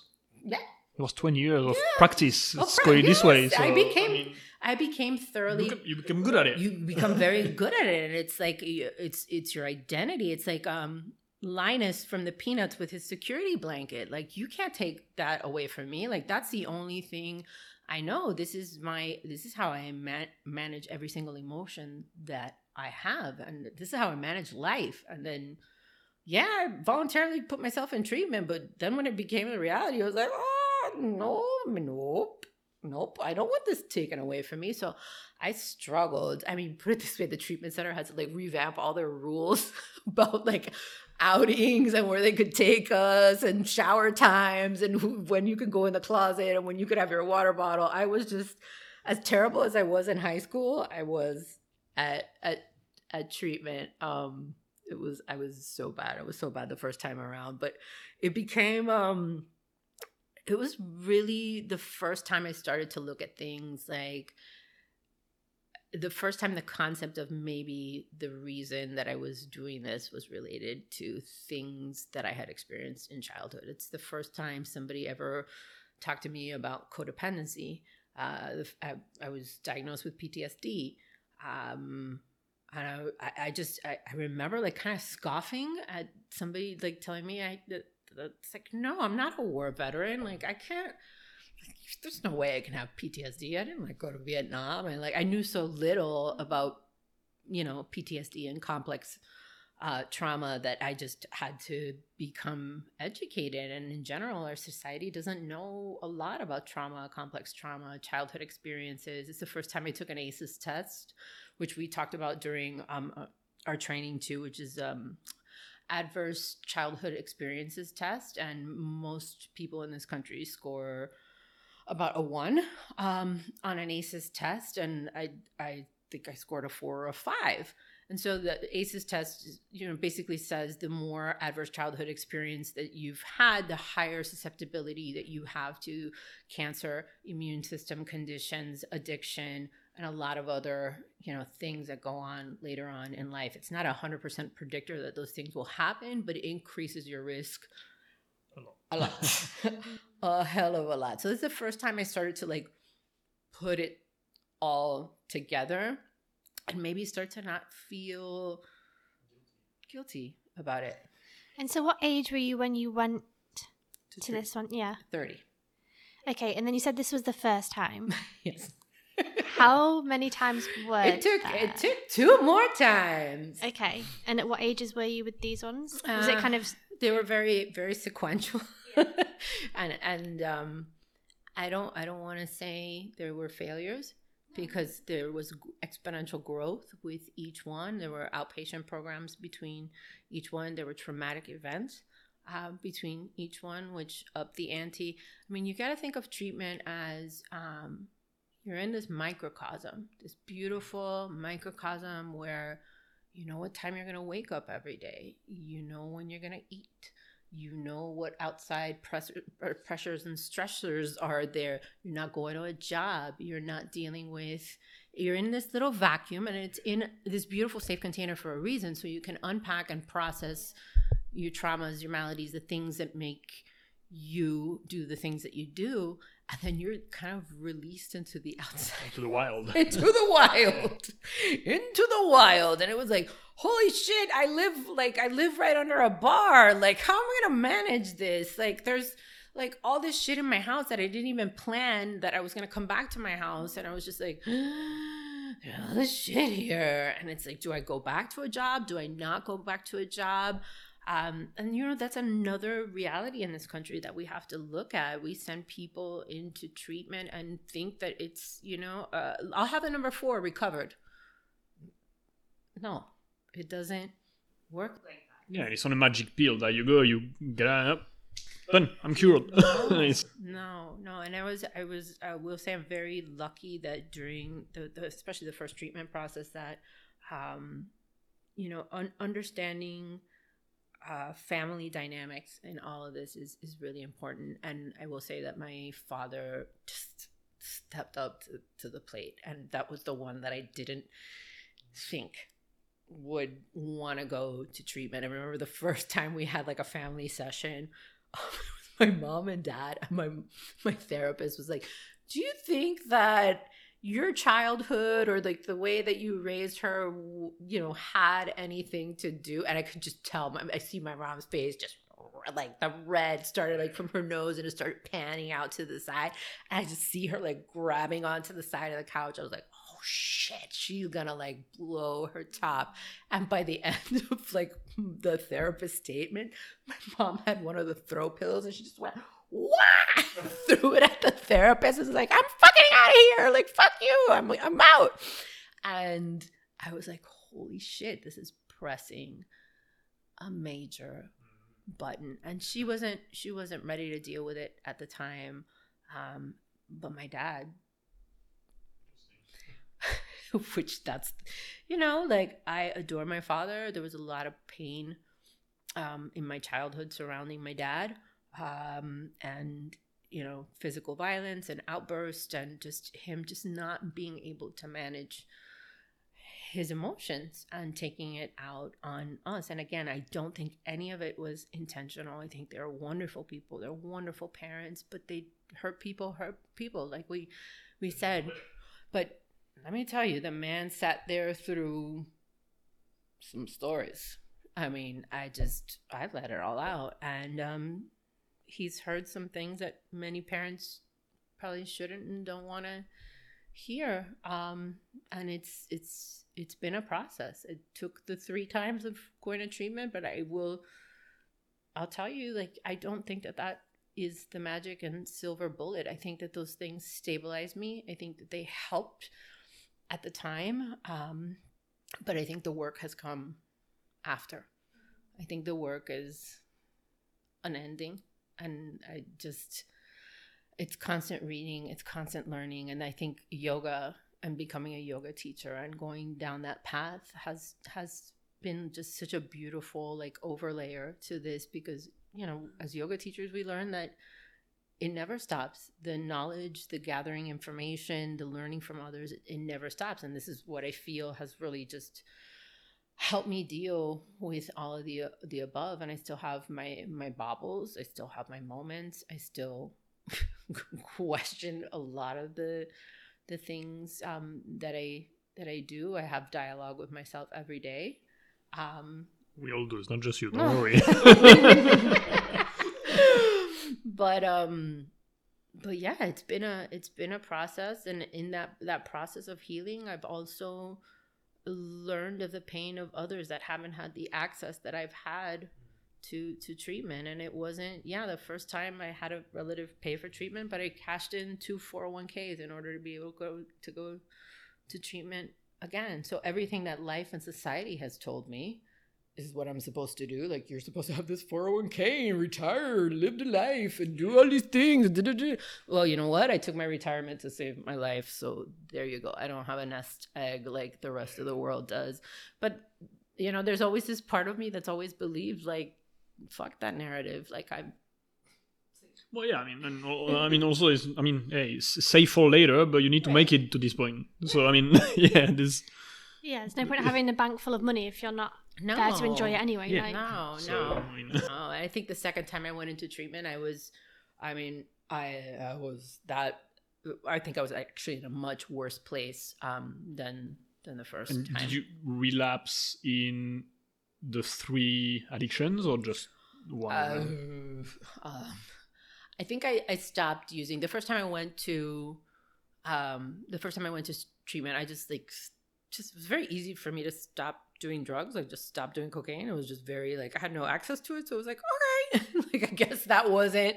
I guess it wasn't that strong. Um, but I think I always just kept. Um, alcohol is very. We've had long conversations about this. Is socially acceptable. Nobody's gonna call your shit on it. Everybody drinks. I was in the beverage industry. It was just like. I mean, more than socially acceptable is if you want to fit in, you need a drink. It's encouraged. Yeah, yeah. it's like if you, if you go to a place and you don't take a drink, it's like, well, why? What's, are you, are you pregnant? What's, you know, what's wrong with you? what's you? the reason? Yeah, like, what's, are like, you recovering? And la, la, la, yeah. and you know, there's there's like a actually very big you know movement around being sober curious and going through periods of, of sobriety and stuff. But I think um. I think I think if anything, that second time around, alcohol played like a really big um because I found it was a much quicker fix. Like I didn't have to go through the troubles of binging and purging and I was just like, okay, I just make myself some drinks and then it's but then I felt that it took um my depression and anxiety to a place where it had never been before. And one thing we know about alcohol and depression and anxiety is um, drink a lot, it's like taking a gallon of gasoline and just pouring it on top of your anxiety, on top of your depression. Um, and you know, I was using a lot of just pills and just benzos and stuff like that. And I just got to a point where, again, the shame in centered around having to go back to treatment. What are people going to think? What an epic failure after my cousin paid for treatment the first time. What a shit show shame on my family. And what are people going to think? And I actually had friends that just stopped talking to me, period. We're just like, just couldn't understand the nature of what was happening had been with me through you know bouts with cancer so it was just like it was just like a slap in the face to them like they thought i it was just a choice i was making to consciously just kill myself um and it's like no i wasn't making a choice. It's like the only this is this was my survival tool. It has been my survival tool since i was a small child. I think it started so early as well. Yeah. like all your teen and adult years you, you were living this way. That was your no- normality. That was your this is life. Right. it's not even it's not like you started at 40 years old but you had 20 years old of whatever sense of normality. Is it's literally been like just it's so young 10 years old. I mean it's yeah. literally when you you don't even know what's life at 10 years old. Come on like. yeah. So I, all i have all i've known is is shame and hiding and secrecy and just you know the, the, the reality of going into treatment again was just like holy shit i want to i'm gonna put more shame more guilt more everything. So i i had like a real real suicide attempt uh, before the second time in treatment um, and it was some real shit. I mean, it was just like a failed attempt. Like thank god um thank god i was living in a this this amazing like townhouse. And i was like oh, okay i'm gonna just like lock myself in the garage and just put my foot on the gas and just like i think i googled it drunk. I was like this sounds like a great plan. And i didn't have enough gas in my car and i ran out of gas and I remember just waking up. I had taken some pills. I drank a, a shit ton. And I remember I had a French bulldog at the time, and I guess he had pushed the garage door open um because he heard the car and he probably you know how we know how doggies are they sense everything and i just remember just waking up and being like okay and call it like literally like calling the treatment center the next day and be like i'm coming i'm coming back this didn't this is this yeah i need i need more time. And i think the second time around i was in more of a I went into more of a structured outpatient you know kind of like you cannot be released into the wild normally. You cannot go back to work. You cannot live the exact stressful life that you had do you get assigned a mentor uh, someone when you yes. go out again? Yes. Yeah? yes. Not the first time. Uh, well i you the you're assigned i had a therapist before i went into treatment. They kind of piggyback with my primary care physician that i should go into treatment. There's a lot of paperwork and stuff that needs to go into that. Once you go into a residential treatment facility you're usually uh, paired with a primary uh, therapist that works with you. Uh, you're paired with a psychiatrist um, for medication management any kind of management of any other uh, underlying what we call mood disorders or mental health disorders. You know i like to call them mental injuries um, and then you work with an integrative team as far as a nutritionist. Usually, a, a, you know, where I went to was very fancy. I had an art therapist and you know all sorts of fun things. But it's usually an integrative team that works together at a treatment facility, depending on which which one you go to, or if if you even get to go. Yeah, mm. but once you go back into the the world, uh, do you have someone aside? You know, I don't know when when you watch movie and you see people going to AA, they have like someone that they can call, you know, like right. anytime or, or whatever. Do you have right. this like a, I, a companion or yeah? So I went to a lot of mandatory AA when I was in treatment, um, and you both know this. I just from the get go, AA was um, not. I just I couldn't. I would have to sit through these meetings, and we're talking about months of sitting through these meetings at least two or three times a week. And just from the the first, uh, you know, you you see it on TV, you hear about it, and like the first time somebody stood up in front of me and said, you know, my name is so and so, and I'm an alcoholic, I just I just I, it's like I felt my skin peeling up and off my body and I thought to myself here's this person that probably is so wounded, so hurt, has been through a life cycle of just such utter and complete shame and has to stand in front of a room full of strangers and repeat something that they truly are not at heart. They're not an alcoholic. They're a person that has been injured by probably very traumatic life events and alcoholism or the abuse of alcohol is a fragment of who they are as a person but mm. to get up and ide- identify as i am this like if there's no other aspects of me that are good or salvageable or savable and i think that's where i've struggled a lot with a lot of the concepts of of aa um, that that we're not worthy until we do which is the fact is is quite the opposite that we're very very worthy. We just had all these things happen to us and these maladaptive coping patterns. And um you know i just could never latch on um to aa so i had a therapist when i, I every single time i left um but didn't have I think this is where AA does give people a gift. If you're able to take what you need, as they say in the program, and just leave the rest behind, what AA gives you is community. Yeah, awesome. Yeah, yeah. And just having someone to call when just, when you feel like shit because you don't want to call your parents, you don't want to call your sister, you don't want to call right. some people right. because of the sh- everything right. you've been the talking about. So just having someone to to do whatever it is. Yeah, and I made I've, I forged very very good and strong friendships with a lot of the people that I went um, you know, to treatment with. And that was just when you go to treatment and you find somebody else, especially in the realm of eating disorders, which is a topic we don't we don't talk about.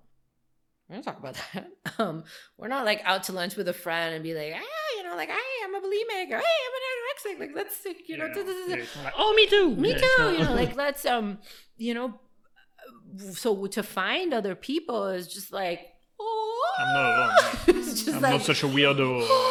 I'm at my Mecca. I remember being like my mom dropping me off at a Barnes and Nobles at the mall and me finding a book about eating disorders and literally sitting on the floor and just like just reading through the book and just being like, wow, there's like other people out there like me, but then like having to keep that a secret again and then hoping like one day in the world like I'd be free enough or feel good enough to like go and explore this again. So I was always like secretly Googling, secretly Googling treatment centers and, and what to do next. And if there's any cure or, you know, and just a lot of the information out there at the time was very not good and very disparaging and very uh, outlook not so good.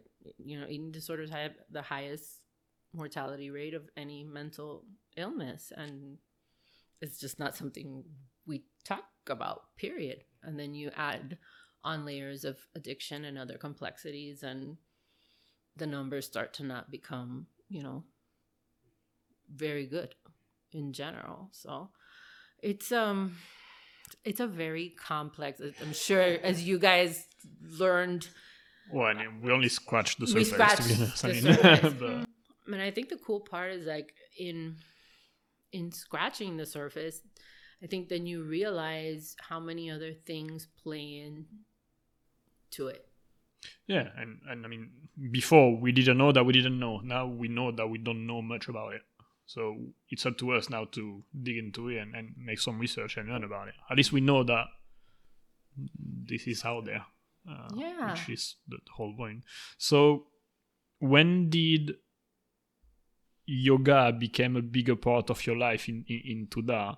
And and also i mean it's interesting because i know you work with people with cancer now and so that that's coming into uh, a loop. Uh, so how i don't know when did your life turn around for lack of a better word? How yeah I don't. I, I don't know if it's. yeah, I don't, I don't know if that's I, right I don't know if it's like still if it's turned around or not, or or um, things just lessened. But I think um, when I came out of treatment, like I I was practicing yoga a lot in in treatment, probably two three times a week, which I feel very lucky and blessed that I had attended a program in which movement and yoga were a big part of it. But um, I started to practice a lot more intensely. I um, started to practice Ashtanga and um, that that practice or that particular lineage is very regimented.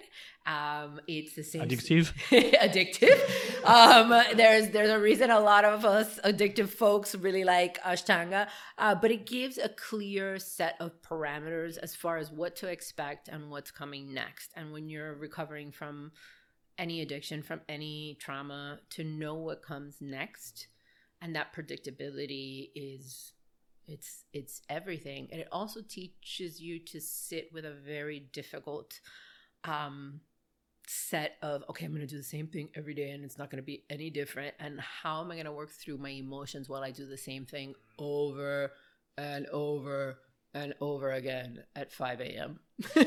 um, and it, it became that kind of thing for me. Like, it, there's at one point my parents were like, "Are you sure you're not replacing one with addiction with another?" I'm like, "Yeah, I kind of am, but at least this one's like kind of sort of healthy and."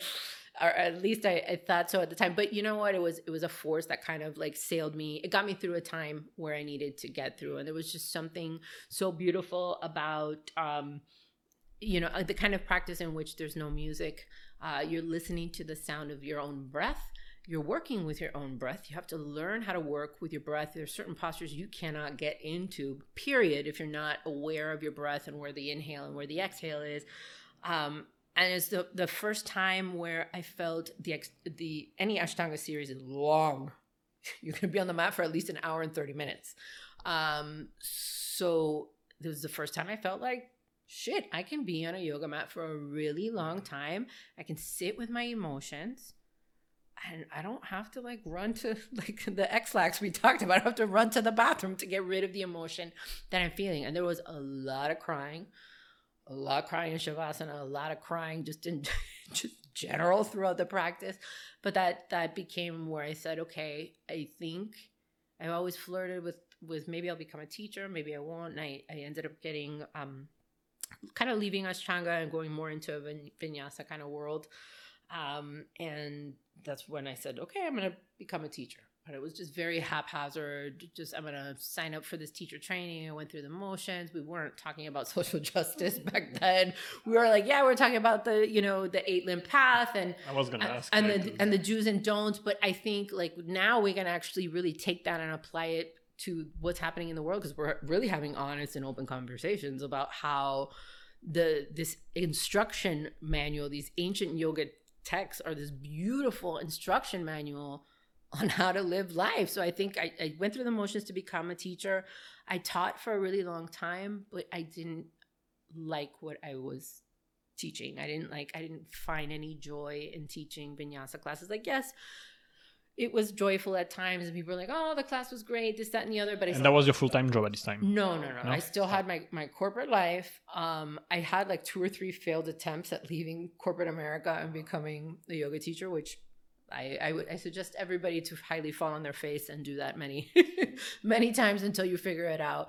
Um, but I think right around 2019, uh, I just was working in a very pressure cooker job. This is after having my son.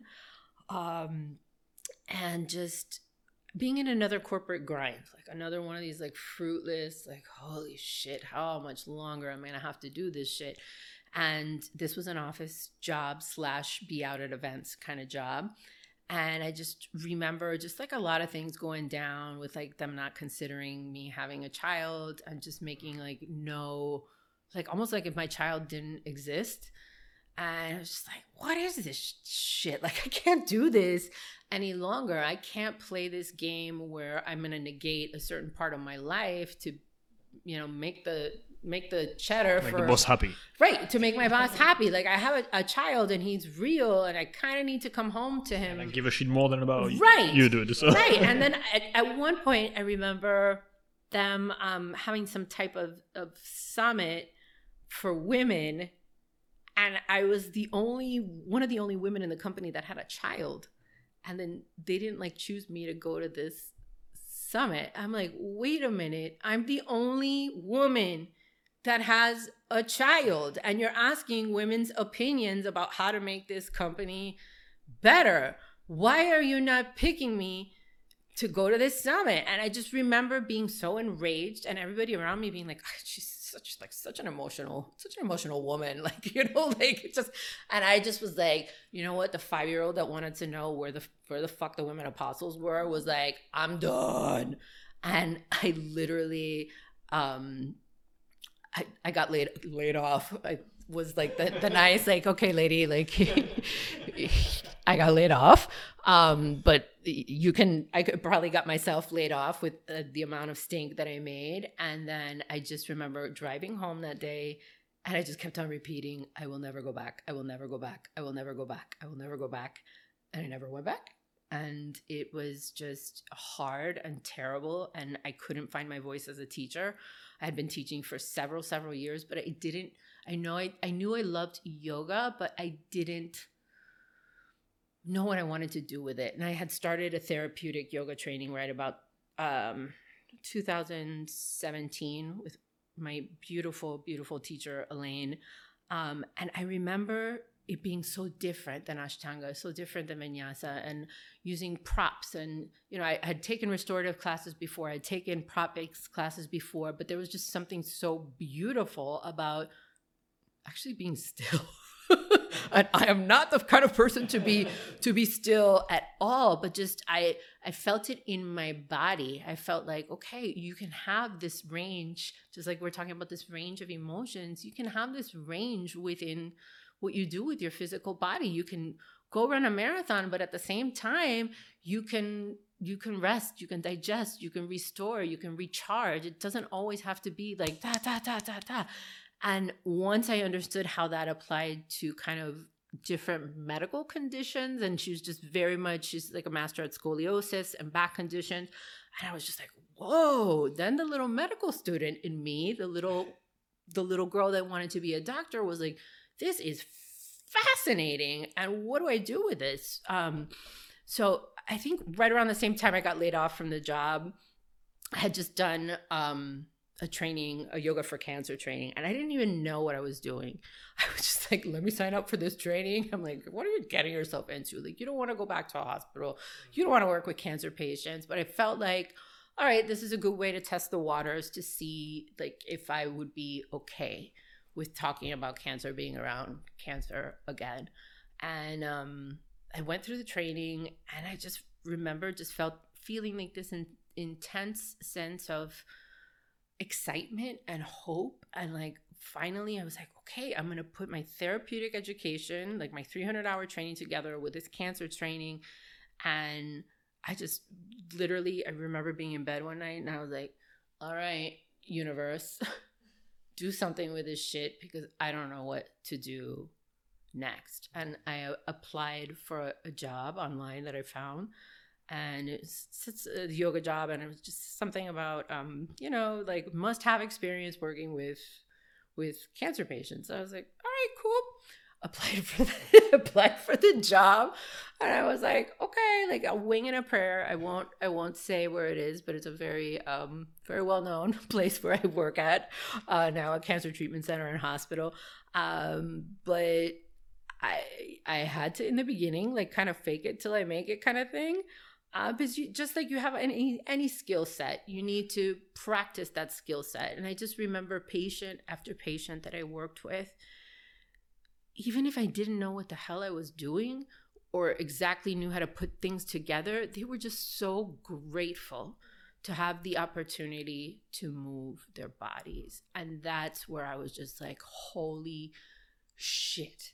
Like, this is it. This is every shitty job that I had working in a studio and teaching some power vinyasa class that I absolutely at the end was just like, oh, okay, like they're saying the class was great, but this, I'm not feeling this. It just, it was just like, boom. It was like, this is my life's calling. And this is closing the loop. I'm, I'm working where I actually had treatment. Sometimes I sit in the same rooms where I've actually had treatment and I just thank God for time, thank God for grace, thank God for the architecture of the universe that it doesn't give you something until you're ready to have it. And I feel like the ingredients have always been there the, the curiosity the creativity it's always been there. My love for science my love for medicine my love for the human body that's always been there. My love for yoga has always been there. So it was just like all the worlds collided at the most perfect time and i just can't i can't tell you what it's like to have somebody who's going through chemo or radiation and feels so disconnected with their bodies like if if the universe had you know given them a raw deal or given them a body they didn't want right now or didn't know how to work with their body at the time to see somebody be able to like oh my god i feel i feel this. Like i feel joy and i feel appreciative of my body and i didn't think my body could do this. I, I didn't think sometimes i work with people that can't even sit up in bed and i've got to figure it out I really have to figure it out. Like, how am I going to do a sun salutation with somebody that's flat on a bed?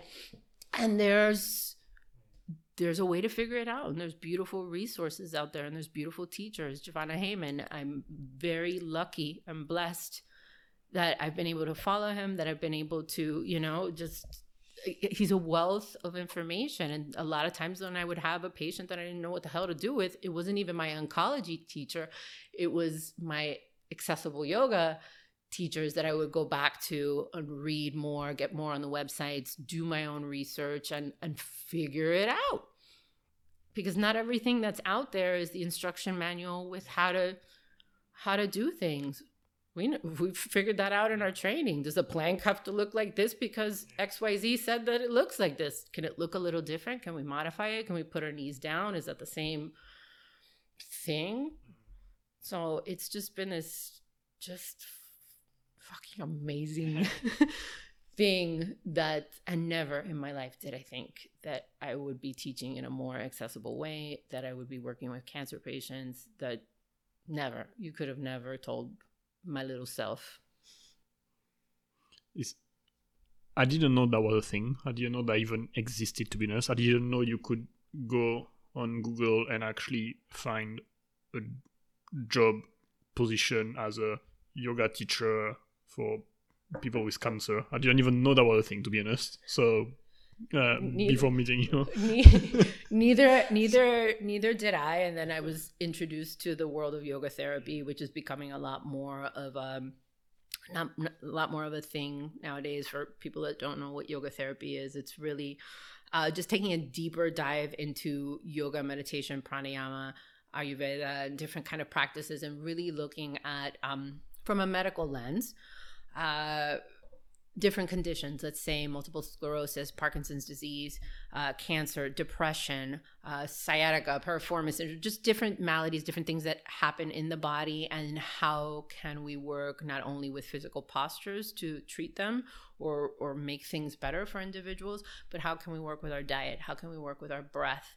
Um, you know how can we work with meditation to look at an individual not as just a diagnosis but as a as an individual that has spiritual needs that has and take into account everything and not just the numbers that are out of the chart and give a blue pill or red pill based on the numbers or whatever yeah. They get prescribed to most people when they have a condition. It's like this is this is the prescription. This is the condition. These are the treatments. These are the pills. This is the medication. And this is where you got to go. And this is what you got to do. And nobody asks the individual how do you how do you want to be treated? How do you want to deal with your condition? Do you want to that's one of the first things i ask somebody before i start working with them. We do an intake and what do you want to get out of this? Is it do you want to just do a breathing practice? Do you just want to meditate? Do you want to move your body? Do you want more range of motion in your shoulders? Do you want to sleep better? Do you want to feel more connected to your family and your friends? Like i really and sometimes it's not what i want to hear. Sometimes it's I don't want to have treatment. I want to face the last couple of months of my life and I want to learn yoga. Can you help me? and talk about taking a step back and being like, okay, yeah, let's work. Let's work together and have no expectations and, and no outcomes of what I want that person to do. Because I, you know, there's lit, right. It's not about me.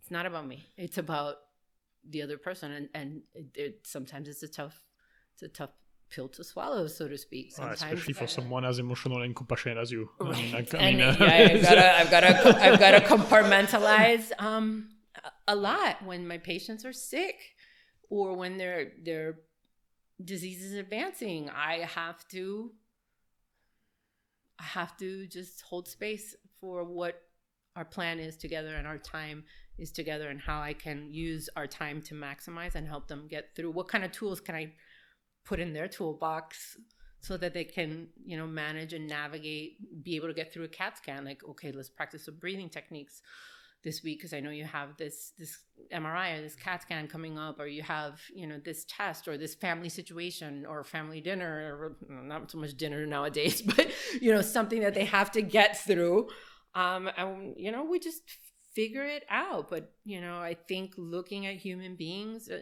from a holistic um just point of view is just a beautiful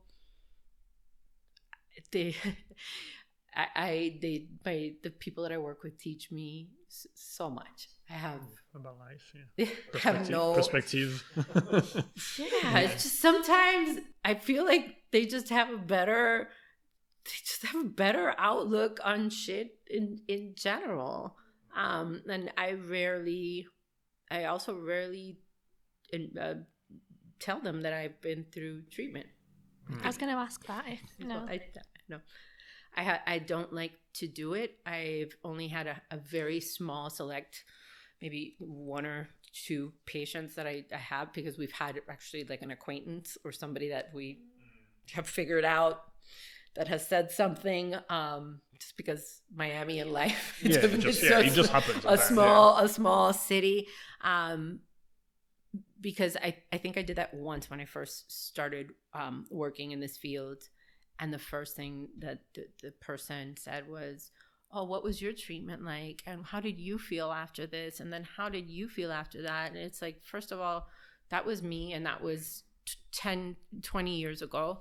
Medicine has changed. And, and this is you. Just like we know all of us can experience, have an experience, and you take away one experience, and Jeremie takes away another experience we can all be in the same room and the three of us have a different experience mm-hmm. right now so why do i have to project what i went through yeah, it won't bring any value to the person at the end. It's not even something you can compare, and you won't. no it won't matter at all. no and i'm there for a specific reason i'm not there as a therapist uh, you know from a mental health standpoint i'm there as a facilitator of exploring you know meditation movement breath and you know just integrating that into their their daily lives i'm not there for my own personal Yeah. agenda So you you work in an hospital or a cancer it's it's both building?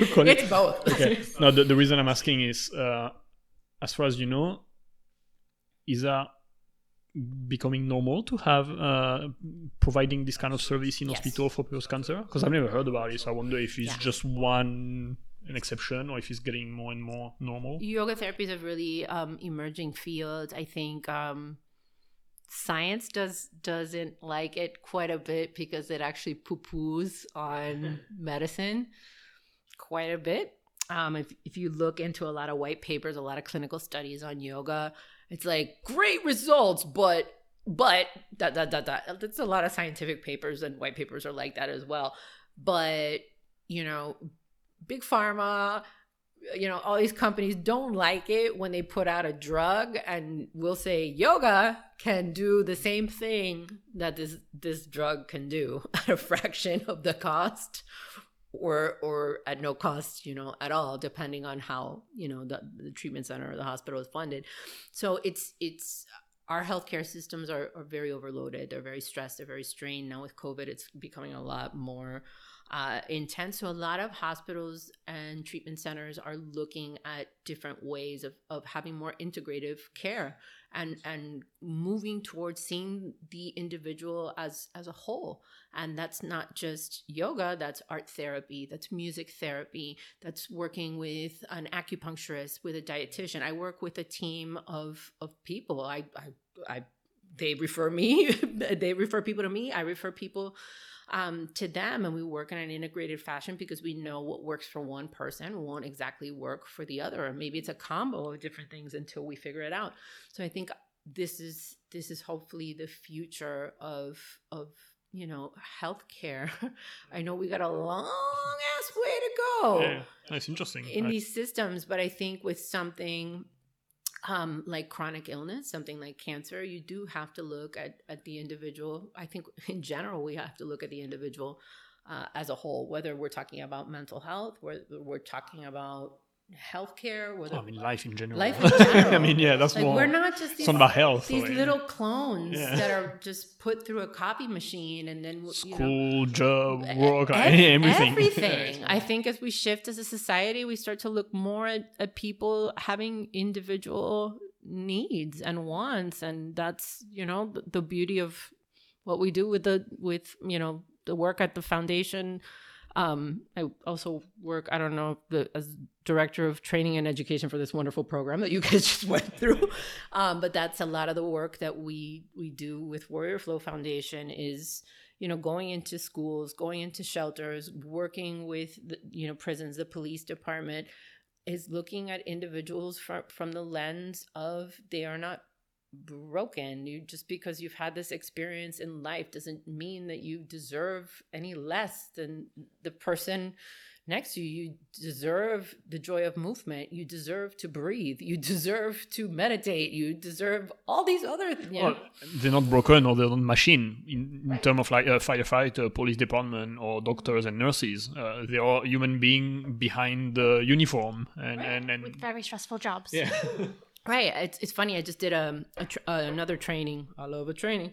Um, from the HeartMath Institute, a, a trauma informed training um, with uh, basically focused on healthcare practitioners and, and breathing and coherence and how to bring uh, heart focused breathing uh, to professionals that are in really highly stressful uh, jobs. And one of the sections of this training talks about right away that the biggest disservice that we can do to people that work in highly stressful jobs, uh, you know, that that deal with seeing a lot of critical events from day Paramedic. yeah paramedic um, you know nurses first responders is to deny their humanity and denying having uh, expecting them to move through life in a robotic fashion without being attached or feeling love for and compassion for a human being that they see broken in front of them, hurting in front of them. That is one of the biggest denials that we can do to our medical professionals, to our first responders, is treat them like robots because they are not robots. They are human beings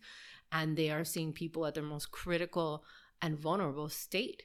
And to expect them to shut down and not, you know, have compassion in that equation is one of the they are seeing they are seeing things that I would see it once. I would not deal with it pretty well because especially I'm crap with dealing with that. But seeing it as a every day as a job, I don't know, I mean, multiple But even times. yeah, multiple times a day. So my best friend is a paramedic, and she would go to like a car crash where a twelve-year-old boy is killed, and then um, somebody's house where the woman has been abused, and then go to something else really traumatic, like three or four huge things in a day, and then have to go home, go to sleep, get up the next day, and go to work without pretend nothing happened. you know without much therapy or talking about it or kind of the care for her and that's just one person and you know it happens everywhere and i can't like i could never have that job because i couldn't imagine being faced with that much trauma on a daily basis and just having to be okay with and just having to deal with death and having to deal with abuse and injury and like all these different situations yeah and just like you said be expected to be a robot and just shut it all off and Yeah. not deal with it Funny enough, my sister's an oncology nurse. go go go figure out how life goes, you know? And she's got this ability. I call it like the metal curtain that just comes up from the ground all the way up when she's dealing with with just when the shit hits the fan at work, when she's dealing with you know they they call her like the angel of death because she's like the she's the calmest one when everything like when it's very funny because I oh, oh, like I'll talk to somebody and be like, "Oh, your sister works here." Like, oh wait a minute she's she's an oncology nurse? Oh my god but my uncle passed away wait a minute is your sister?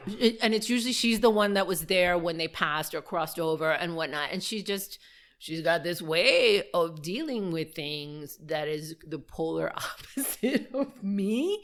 But then you begin to wonder how much of that pulling up that steel curtain can a human being endure without it having you know so much of an effect if you know really dig into it. If you look at, at addiction rates with first responders if you look at suicide rates if you i mean there's some scary scary scary and that's just what we're seeing and not what we're really exploring and talking about. So you know why aren't we why isn't every nurse and every doctor offered two or three yoga classes a week or a 15 minute break to go have a, a, designated meditation room or a designated you know space where they can go detach put on some headphones listen to some music meditate roll out a yoga mat like why don't why don't we have yeah. why don't we have that yeah and, and you you're, you're taking this example but yeah like you know something can be like bulletproof to a certain extent but eventually or waterproof to a certain extent but eventually it at one point i mean it pops penetrates yeah. it always pops up somewhere. That's like the the box that we talked about under the carpet, that square box that I tried to shove under the carpet, thinking nobody's gonna see that big square ass box under the carpet. It always it always pops it always pops up somewhere. So I mean hopefully, you know, the hopefully this whole COVID, you know, debacle that we've been in for the past year will start to shed light on a lot of a lot of mental health stuff, a lot of trauma stuff, and, and teach us that now that we've experienced this as a collective, there's not one of us that hasn't been impacted. Yeah, now we know. Now we know. Well, I mean, we're gonna have to, to be honest, because the consequence. Now we've been dealing with the physical aspect and economic aspect of it, but once that's gonna be over, we're gonna be dealing for at least a decade, even more, for all the mental health consequences of this shit and I'm saying a decade for adults, but for the kids growing up now, uh, it's probably even be a lifetime work. So I mean, yeah, it's it's it's going to be more than needed. It's going to be critical uh, on a global scale. I so I think so, and I think it's um it's a call for us as as human beings to like start to really have these honest conversations where we talk about and normalize things that weren't normal before. What was it the other day, Adrian? Let, let's normalize crying, normalize this, yes. normalize that. Like, let's normalize it. Like, normalize a whole range of emotions. Normalize not being fucking perfect not always having your ducks in a row. Normalize losing your shit. Normalize failing at something. Not everything is success. Not everything is linear. Not finding your, well, we could certainly tell that by my story here. Finding your path in life doesn't always look, sometimes you gotta go through some shit. Sometimes you almost have to lose your life to, you know, in certain, certain aspects. You have to, to burn it all down to the ground in order to find where you where you belong but i'm all about i'm all about this having more conversations about the things that just make us really yucky uncomfortable inside. Like if it makes you feel yucky uncomfortable chances are we need to talk about it. So seems though we're talking about that can i ask a question i'm scared to ask? Go for it. Um what it is. so you brought a bottle of alcohol round for us as like a congrats and some flowers as well as like a congrats on passing the the program and completing it. I don't really know what my question was, but like, is that hard for you to buy alcohol for somebody else? Is it hard to see people drinking? Do you ever partake. Does, does that well, not not even partake? Uh, well, yeah, I guess. Do you yeah. ever have a drink, or is that yeah. something you completely avoid? Like, um, how, what, where are you at now in terms of everything that we've spoken about? I love that it was a little scary for you to ask me because it's actually really scary for me to answer, but I will answer. I, I won't. have to. No, no, no. I'm not gonna. I'm not gonna pass on this thing. Um, I thought about this on the way here. I still, to this day, have a very slippery, slippery slope with alcohol um, to the point where I, I, don't think I'm battling an, an active ad- addiction. Uh, but I think that alcohol plays less and less of an important it, it is more a source of trouble and a source of shit show uh, for me in my life i've thought that uh, you know like if this is just something i can do like every now and then or for a special occasion and da da da and then i've realized just when i think i it's something that i have control of that it's something that i can't. It's just one of everybody has their things in life. And this is i'm slowly creeping towards that this is like the last of the last of my things um, and i've had a roller coaster ride. There's been times in my life where i've been sober for three or four years in a row you know being pregnant having jones. There's a really long stretch of not drinking at all. And then there's been stretches where you know it's been more of like a binge drinking kind of thing. And like a lot of people that struggle with alcohol, I'm a work in progress. We're, gonna we're gonna call it call me a whip, a work in progress. Uh, and I think I'm working more towards just eliminating eliminating that all together in my life. Does it look perfect? No, no. And for anybody out there that's um, struggling with it, um, you're you're a lot more woke than you think you are. I've uh, worked inside that industry. Um, it is not an industry meant to make us happy and healthy. It's an industry meant to sell us some more shit to help us quote unquote forget about our problems. But it just seems to glaze over the fact that we're drinking rocket fuel. And that's actually ethanol is what's in rockets, and it's just being marketed and sold to us as if it were nothing, um, and usually marketed to women minorities, they don't care. They don't care. Just like big tobacco didn't care, big alcohol doesn't care either. Um, and what makes us, what makes me less of a person? Do I have less control? Am I like less of a, to have less willpower because it affects me in this way? No, it just affects me in this way. Just like your thing might be shopping my my thing might be alcohol your thing might be gambling like everybody has has their things. I think it's just recognizing what their things are uh working on their things and that doesn't always have to look like perfection. Um i fuck up all the time. Usually when i fuck up it's pretty good. But the important part is that i'm working towards not fucking up and eliminating it from my life just altogether. I think that's the most important thing. And to anybody that's counting days or counting hours, um, if you fuck up, doesn't mean that you're a fuck up. it just means you're a little bit more aware and you get up and you try again and you try over and over again until it becomes easier, until there's more space in between. And then maybe it's not a big thing anymore. It doesn't have the hooks on you that it had before. Same thing with with food. Same thing with drugs. It's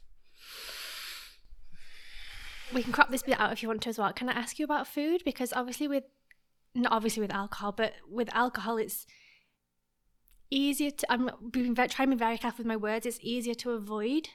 Well, whereas, it's not necessary to live. Whereas when food, food is a bit more of a it's harder to avoid like you kind of need food to survive, I get I mean I guess. Yeah. So I mean, obviously, feel free not to answer this. How how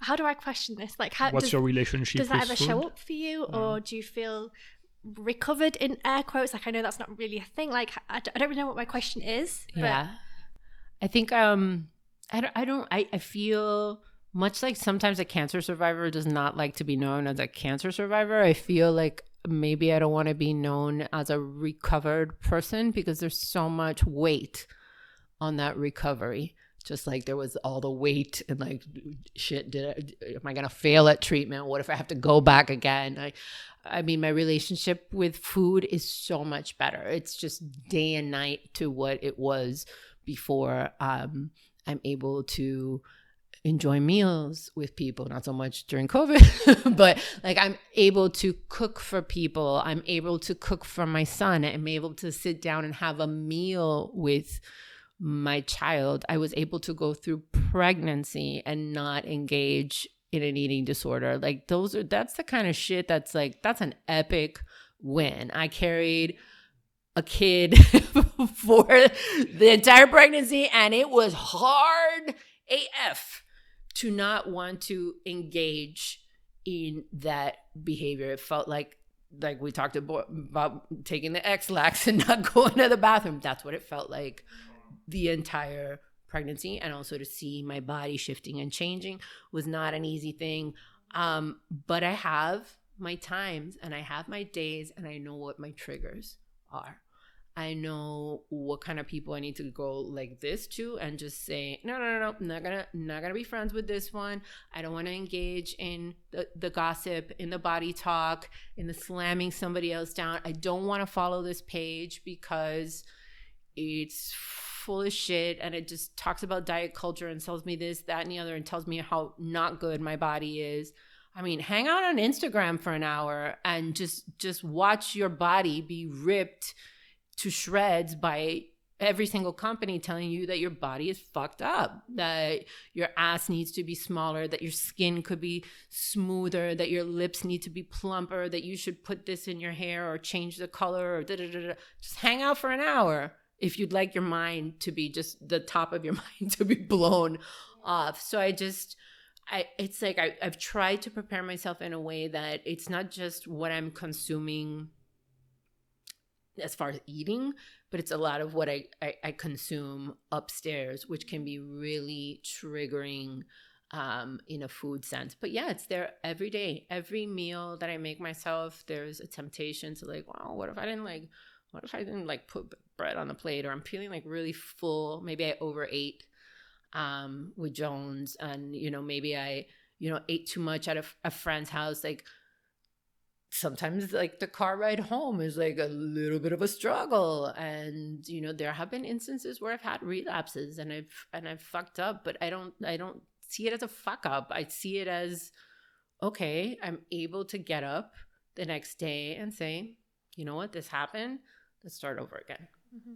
Well, you have more tools now. The tool. We were talking about that before. yeah, we, have been talking about that, but you, you there is the awareness. There is the, the, you you've been educating yourself for a decade now about it. Uh, obviously, everything you've been learning during the the treatment and everything you can reapply it, uh, and also now because you're learning because just you want to help other people through yoga through everything else uh, you i don't know if it's right, but you're more in control, or at least you you yeah you have more tools. I think that's probably the best way to say it. You you have more tools to see it coming, to deal with it if it's happening, and and if it happens, to deal with it after. Yeah, it's not total chaos after. No, you, and, and the shame spiral I would go down before would be like a shame spiral of like oh shit this happened might as well just you know abandon ship and just go go down a, a rabbit hole for a week of you know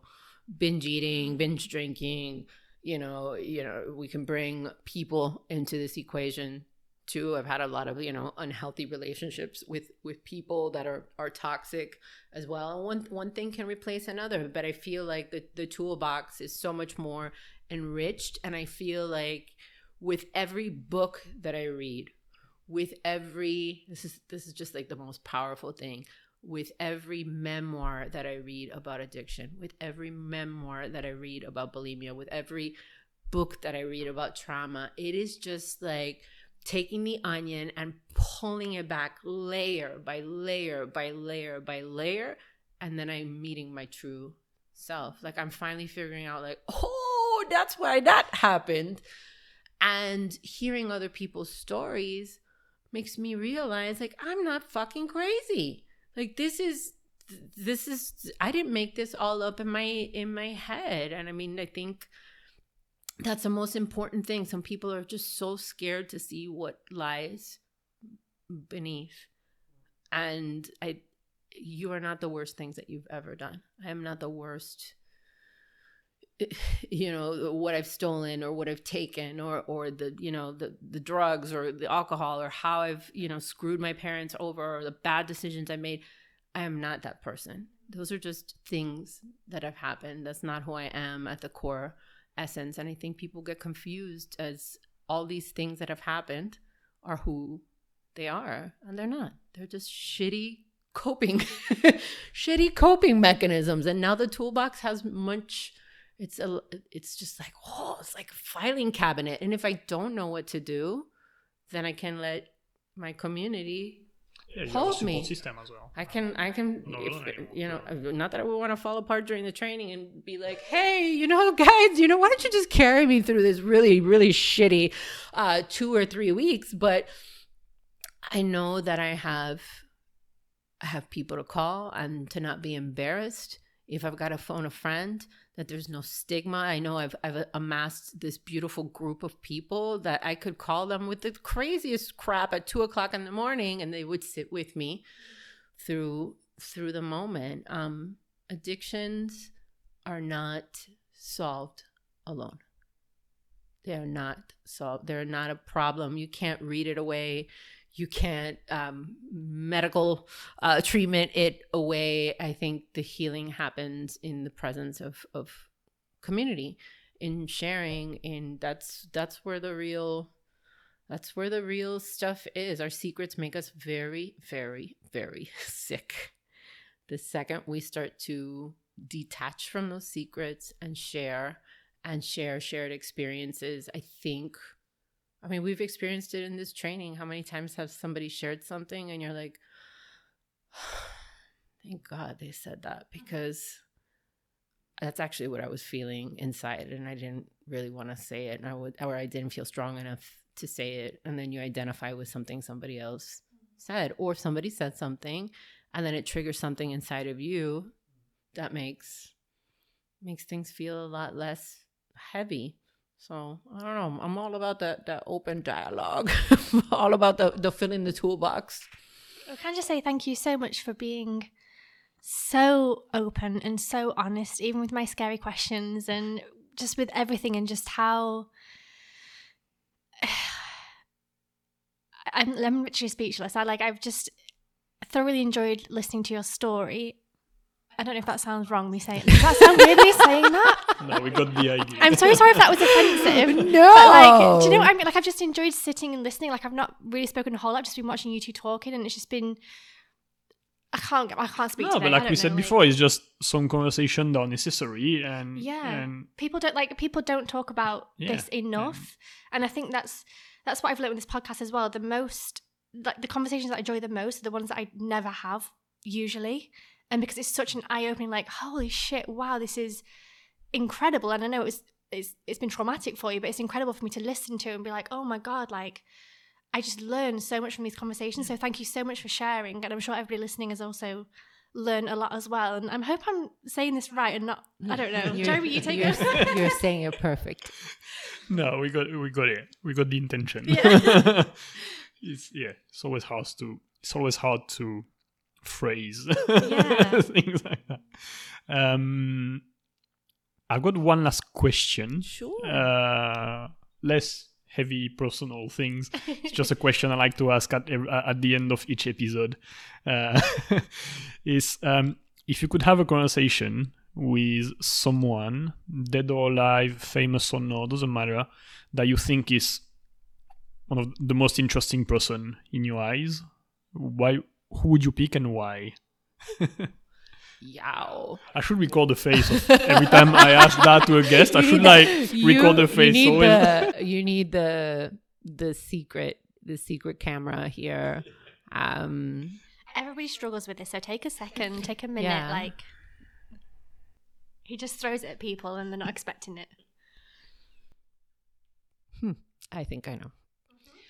Um I would have a conversation um with my parents as children. Wow. I I don't want a famous person. I love that.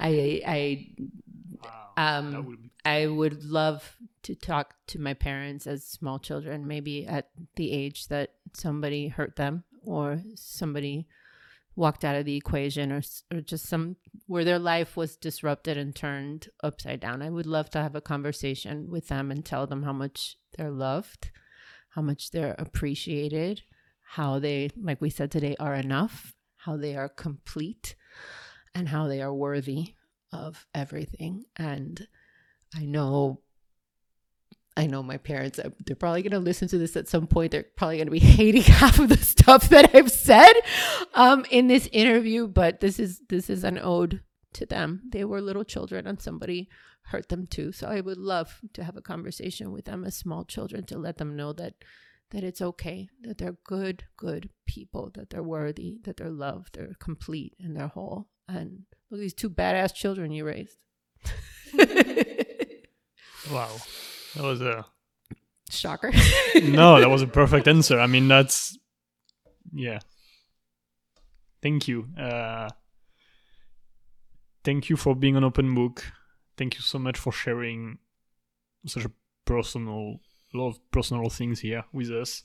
Um, I'll link everything in terms of how people can get in touch with you, everything you do. Some resources, maybe it'll be cool to link some books and stuff like that, uh, so people can educate themselves and and or maybe get help and stuff like that. So we'll we'll work on that after the recording. Thank you so much, Sari. Anytime. It was my It pleasure. was a pleasure to see you. In person, what a Eventually to meet you. Uh, and yeah, let's cut it off so we can give you a hug. Okay. Sounds good to me. Thank you for having me.